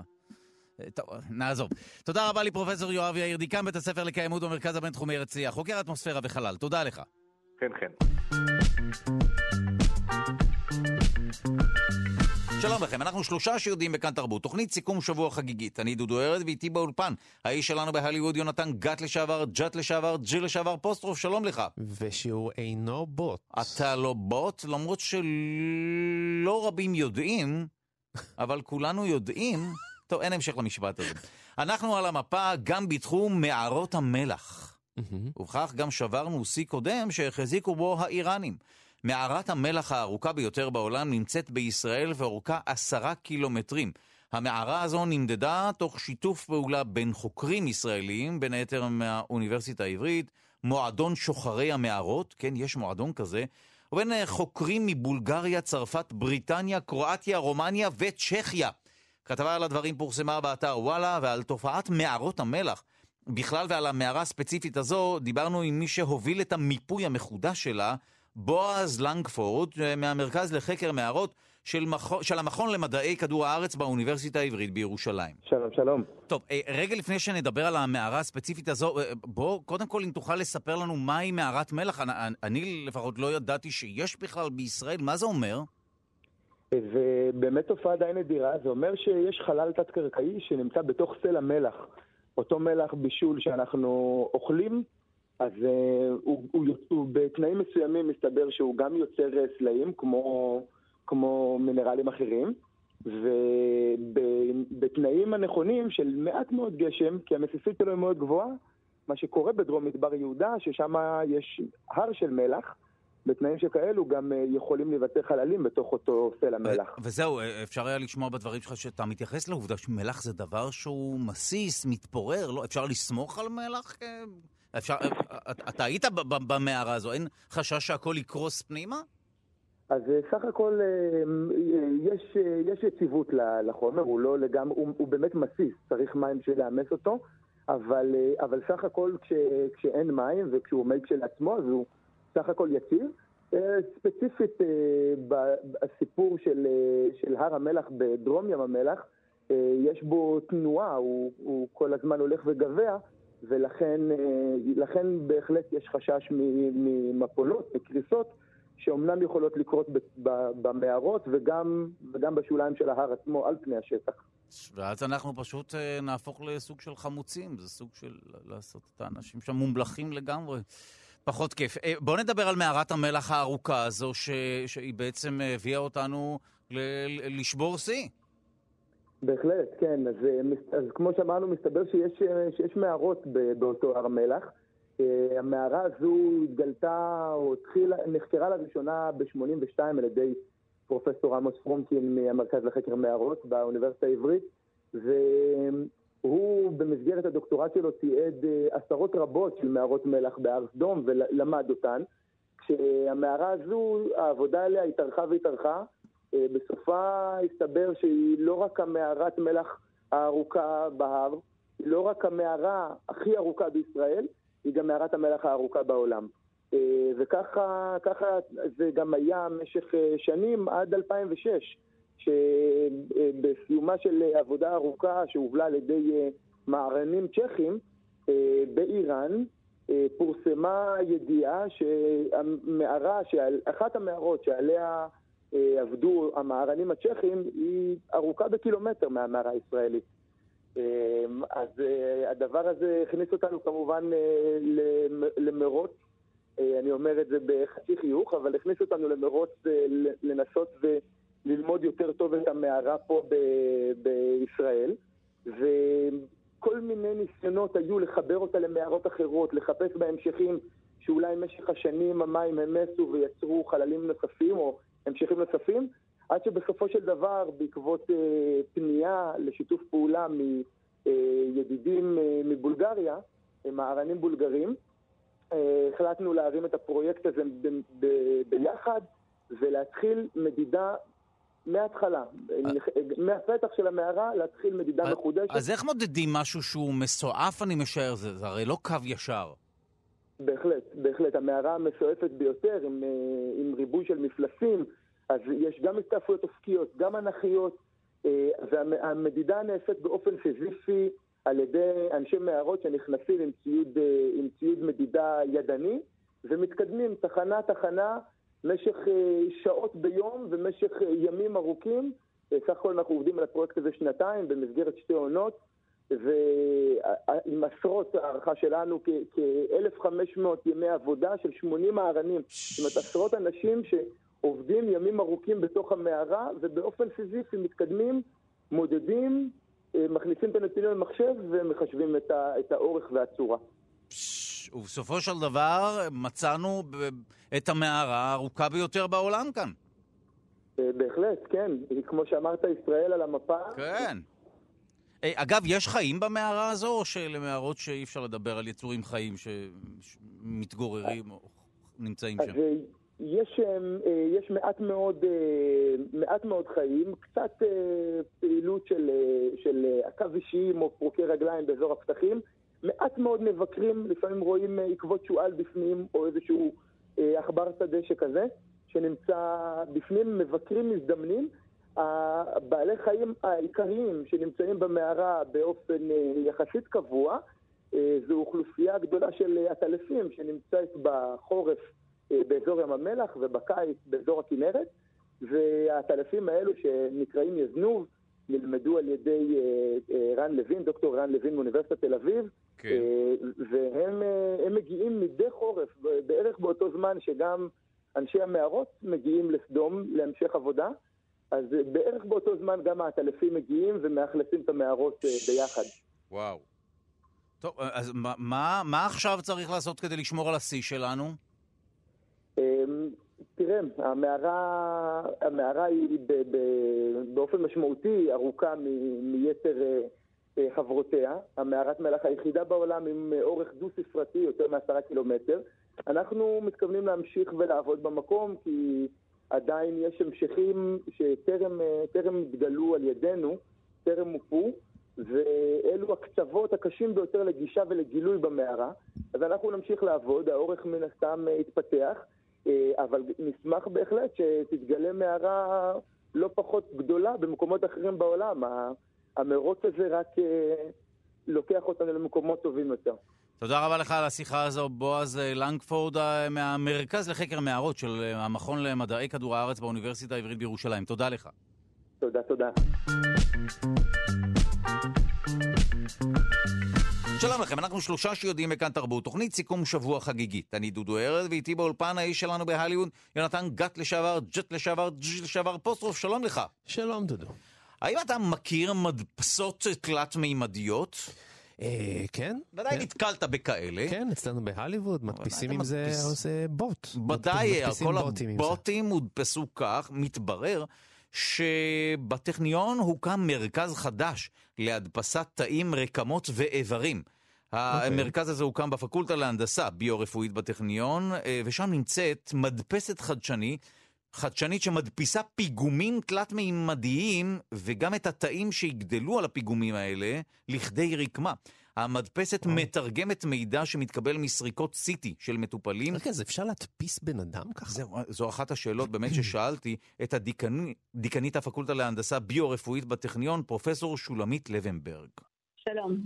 טוב, אנחנו רוצים קודם כל ללמוד האם המדפסת הזו זה משהו שהוא חדש, ואז באמת נבין מה המדפסת הזו מסוגלת לעשות. המדפסות התלת-ממדיות לתאים ורקמות הן דבר יחסית חדש, זה עדיין בשלב המחקרי, זה עוד לא מיושם בבני אדם, אבל בעזרת המדפסת מפתחים כבר את הרקמות ובניית איברים שאפשר יהיה להשפיל אותם, כיום אה, זה עדיין בשלבי ניסוי, ומפתחים את הדיו המיוחד שאפשר איתו להדפיס גם את הפיגומים התלת-ממדיים, וגם את, היחד, את התאים מערבבים עם דיו מיוחד, שצריך ככה להתקשות תוך כדי ההדפסה כדי לאפשר ליצור את, ה, את הצורה המיוחדת שרוצים ליצור. כדי אלה... שבסופו של דבר נקבל רקמה מתאימה. זהו, אז אלה באמת כמה שאלות. ראשית, מהו הדיו במרכאות או לא במרכאות שנמצא במדפסת כזו, אבל רק תני לנו את ה... את האפשרויות אולי, תפרסי בפנינו את האפשרויות, מה אפשר להדפיס רקמה קטנה, איבר שלם, מה, מה רמת ההדפסה של מדפסת כזו? אפשר להגיע גם לרמה של איבר, זה כמובן יותר מורכב. למשל, אנחנו היום בפרויקט יחד עם בית חולים uh, שיבא להדפסה של אוזן, uh, שתוכל ילדים שנולדים עם אוזן ככה לא שלמה, שאפשר יהיה להדפיס אוזן. אה, יש לנו עבודות שאנחנו עובדים על הדפסה של רקמות עם כלי דם, איך להדפיס כלי דם שיהיו משולבים בתוך הרקמה. וואו. אה, ורקמות אה, שונות, גם ברחבי העולם עובדים על הנושאים האלה, ובאמת הקמנו פה את המרכז כדי לקדם את התחום של הנדסת רקמות, כדי שאפשר יהיה להתקדם לשלב הבא של רקמות יותר גדולות, מותאמות אישית, מורכבות יותר. וואו, אז אם רוצים למשל להדפיס כלי דם, אז באילו תאים משתמשים? אלה תאים, מה, שלוקחים מהחולה עצמו, שרוצים להדפיס עבורו את כלי הדם? זאת אומרת, מה חומר הגלם של המדפסת הזו, או הדיו? אז תאים כן, אפשר לבודד מהחולה עצמו. אם הזכרת כלי דם, אז תאי אנדוטל, שיוצרים צינורות ומצפים את הצינורות של כלי הדם שלנו. אפשר לבודד בקלות מרקמת שומן. הרבה אנשים ישמחו לוותר על קצת אה, שומן, ומהרקמה הזו אפשר אה, לבודד אה, תאי אנדוטל. אז ליצור את כלי הדם או לצפות צינורות שנותנים את ההתוויה של כלי הדם, אפשר להשתמש בתאים האלה. ואת התאים האלה מערבבים עם סוג של ג'ל, שאיתו, ג'ל ביולוגי, שאיתו אפשר לעשות את ההדפסה. טוב, לאן הדבר הזה באמת עשוי להגיע? אני מנסה לחשוב על היישומים העתידיים של הדבר. זאת אומרת, אני, אני מבין שאפשר כרגע להחליף רקמות, אני משער שאור יהיה אפשר להדפיס בקרוב, אה, כפי שאמרת, אה, כלי דם וכולי, אבל לאן הדבר הזה באמת אה, עשוי להגיע? עם הדפסה של גוף שלם? תראה, אנחנו לא מדברים על דבר כזה, אנחנו מדברים בשלב הזה יותר על חתיכות רקמה או על פיגומים שיכולים לעזור לריפוי רקמה. למשל, אנחנו עובדים על רקמת חוט שדרה, ובחוט השדרה רוצים ליצור אה, אה, מבנה שהתאים יוכלו להתארך לתוכו, התאי העצב יוכלו לעשות את הכישורים המתאימים באזור הפציעה, אז צריך ליצור איזשהו מבנה שיאפשר את הגדילה. וואו. אז למשל מבנה כזה, שהוא מאוד ככה מאורגן בצורה מסוימת, אפשר להשתמש במדפסת אה, כדי אה, להדפיס אותו, וככה תאים יודעים להתארך בצורה הנכונה וליצור את החיבורים. טוב, נשמע מדהים אם חשבנו עד כה שמדפסות תלת-ממדיות אה, מסוגלות לייצר מין כזה בובות קטנות, או כל מיני פסלים של האייפל, מה שאני ראיתי, או אפילו סריקה, פ- פסלון שלך, פה אנחנו מגלים עולם שלם של אפשרויות שיכול להועיל להרבה מאוד אנשים בעולם. אני מודה לך על השיחה הזו, פרופ' שולמית לבנברג, דיקנית הפקולטה להנדסה ביו-רפואית בטכניון. תודה לך. תודה רבה. שלום לכם, אנחנו שלושה שיודעים בכאן תרבות, תוכנית סיכום שבוע חגיגית. אני דודו ארז ואיתי באולפן האיש שלנו בהליווד. יונתן גת לשעבר, ג'ת לשעבר, ג'ל לשעבר, פוסטרוף, שלום לך. שלום דודו. טוב, אנחנו הגענו לסיומה של השעה השנייה שלנו, אז ראשית תודה רבה שכיבדת אותנו בנוכחותך. נזכיר שוב שאת... וזה לא מעט. בוודאי, זה, זה הרבה יותר מלא מעט, אה, שלא לומר הרבה מאוד מאוד, שזה הרבה יותר מכלום. אז אה, קודם כל, תודה רבה שהיית כאן, במיוחד כשהיום הוא יום ההולדת שלך. איך אתה חוגג? מה אתה עושה כשאתה יוצא מכאן? מכאן או פיזית? אה, תודה על המשחק המילים הזה, אבל בכל מקרה, מה אתה עושה בהמשך? אתה יודע, אני עולה למסוק. ודאי. אנחנו מגיעים להליווד. יס. זאת אומרת, החגיגות אה, תתבצענה בארצות הברית. כן. אה, אנחנו, אה, הכל ייעשה באמצעות בוט. יס. הדי-ג'יי הוא בוט. אתם לא רבים יודעים, אבל פרשת הבוטים רלוונטית מאוד אליך. מאוד רלוונטית. ולבוטים. ואנחנו מזמינים אלפי בוטים למסיבה, לחגוג ביחד. אני רוצה להודות לך על הבוט הזה. רגע לפני ש... כאן עוד. להתחבר לתרבות בכל זמן שתרצו.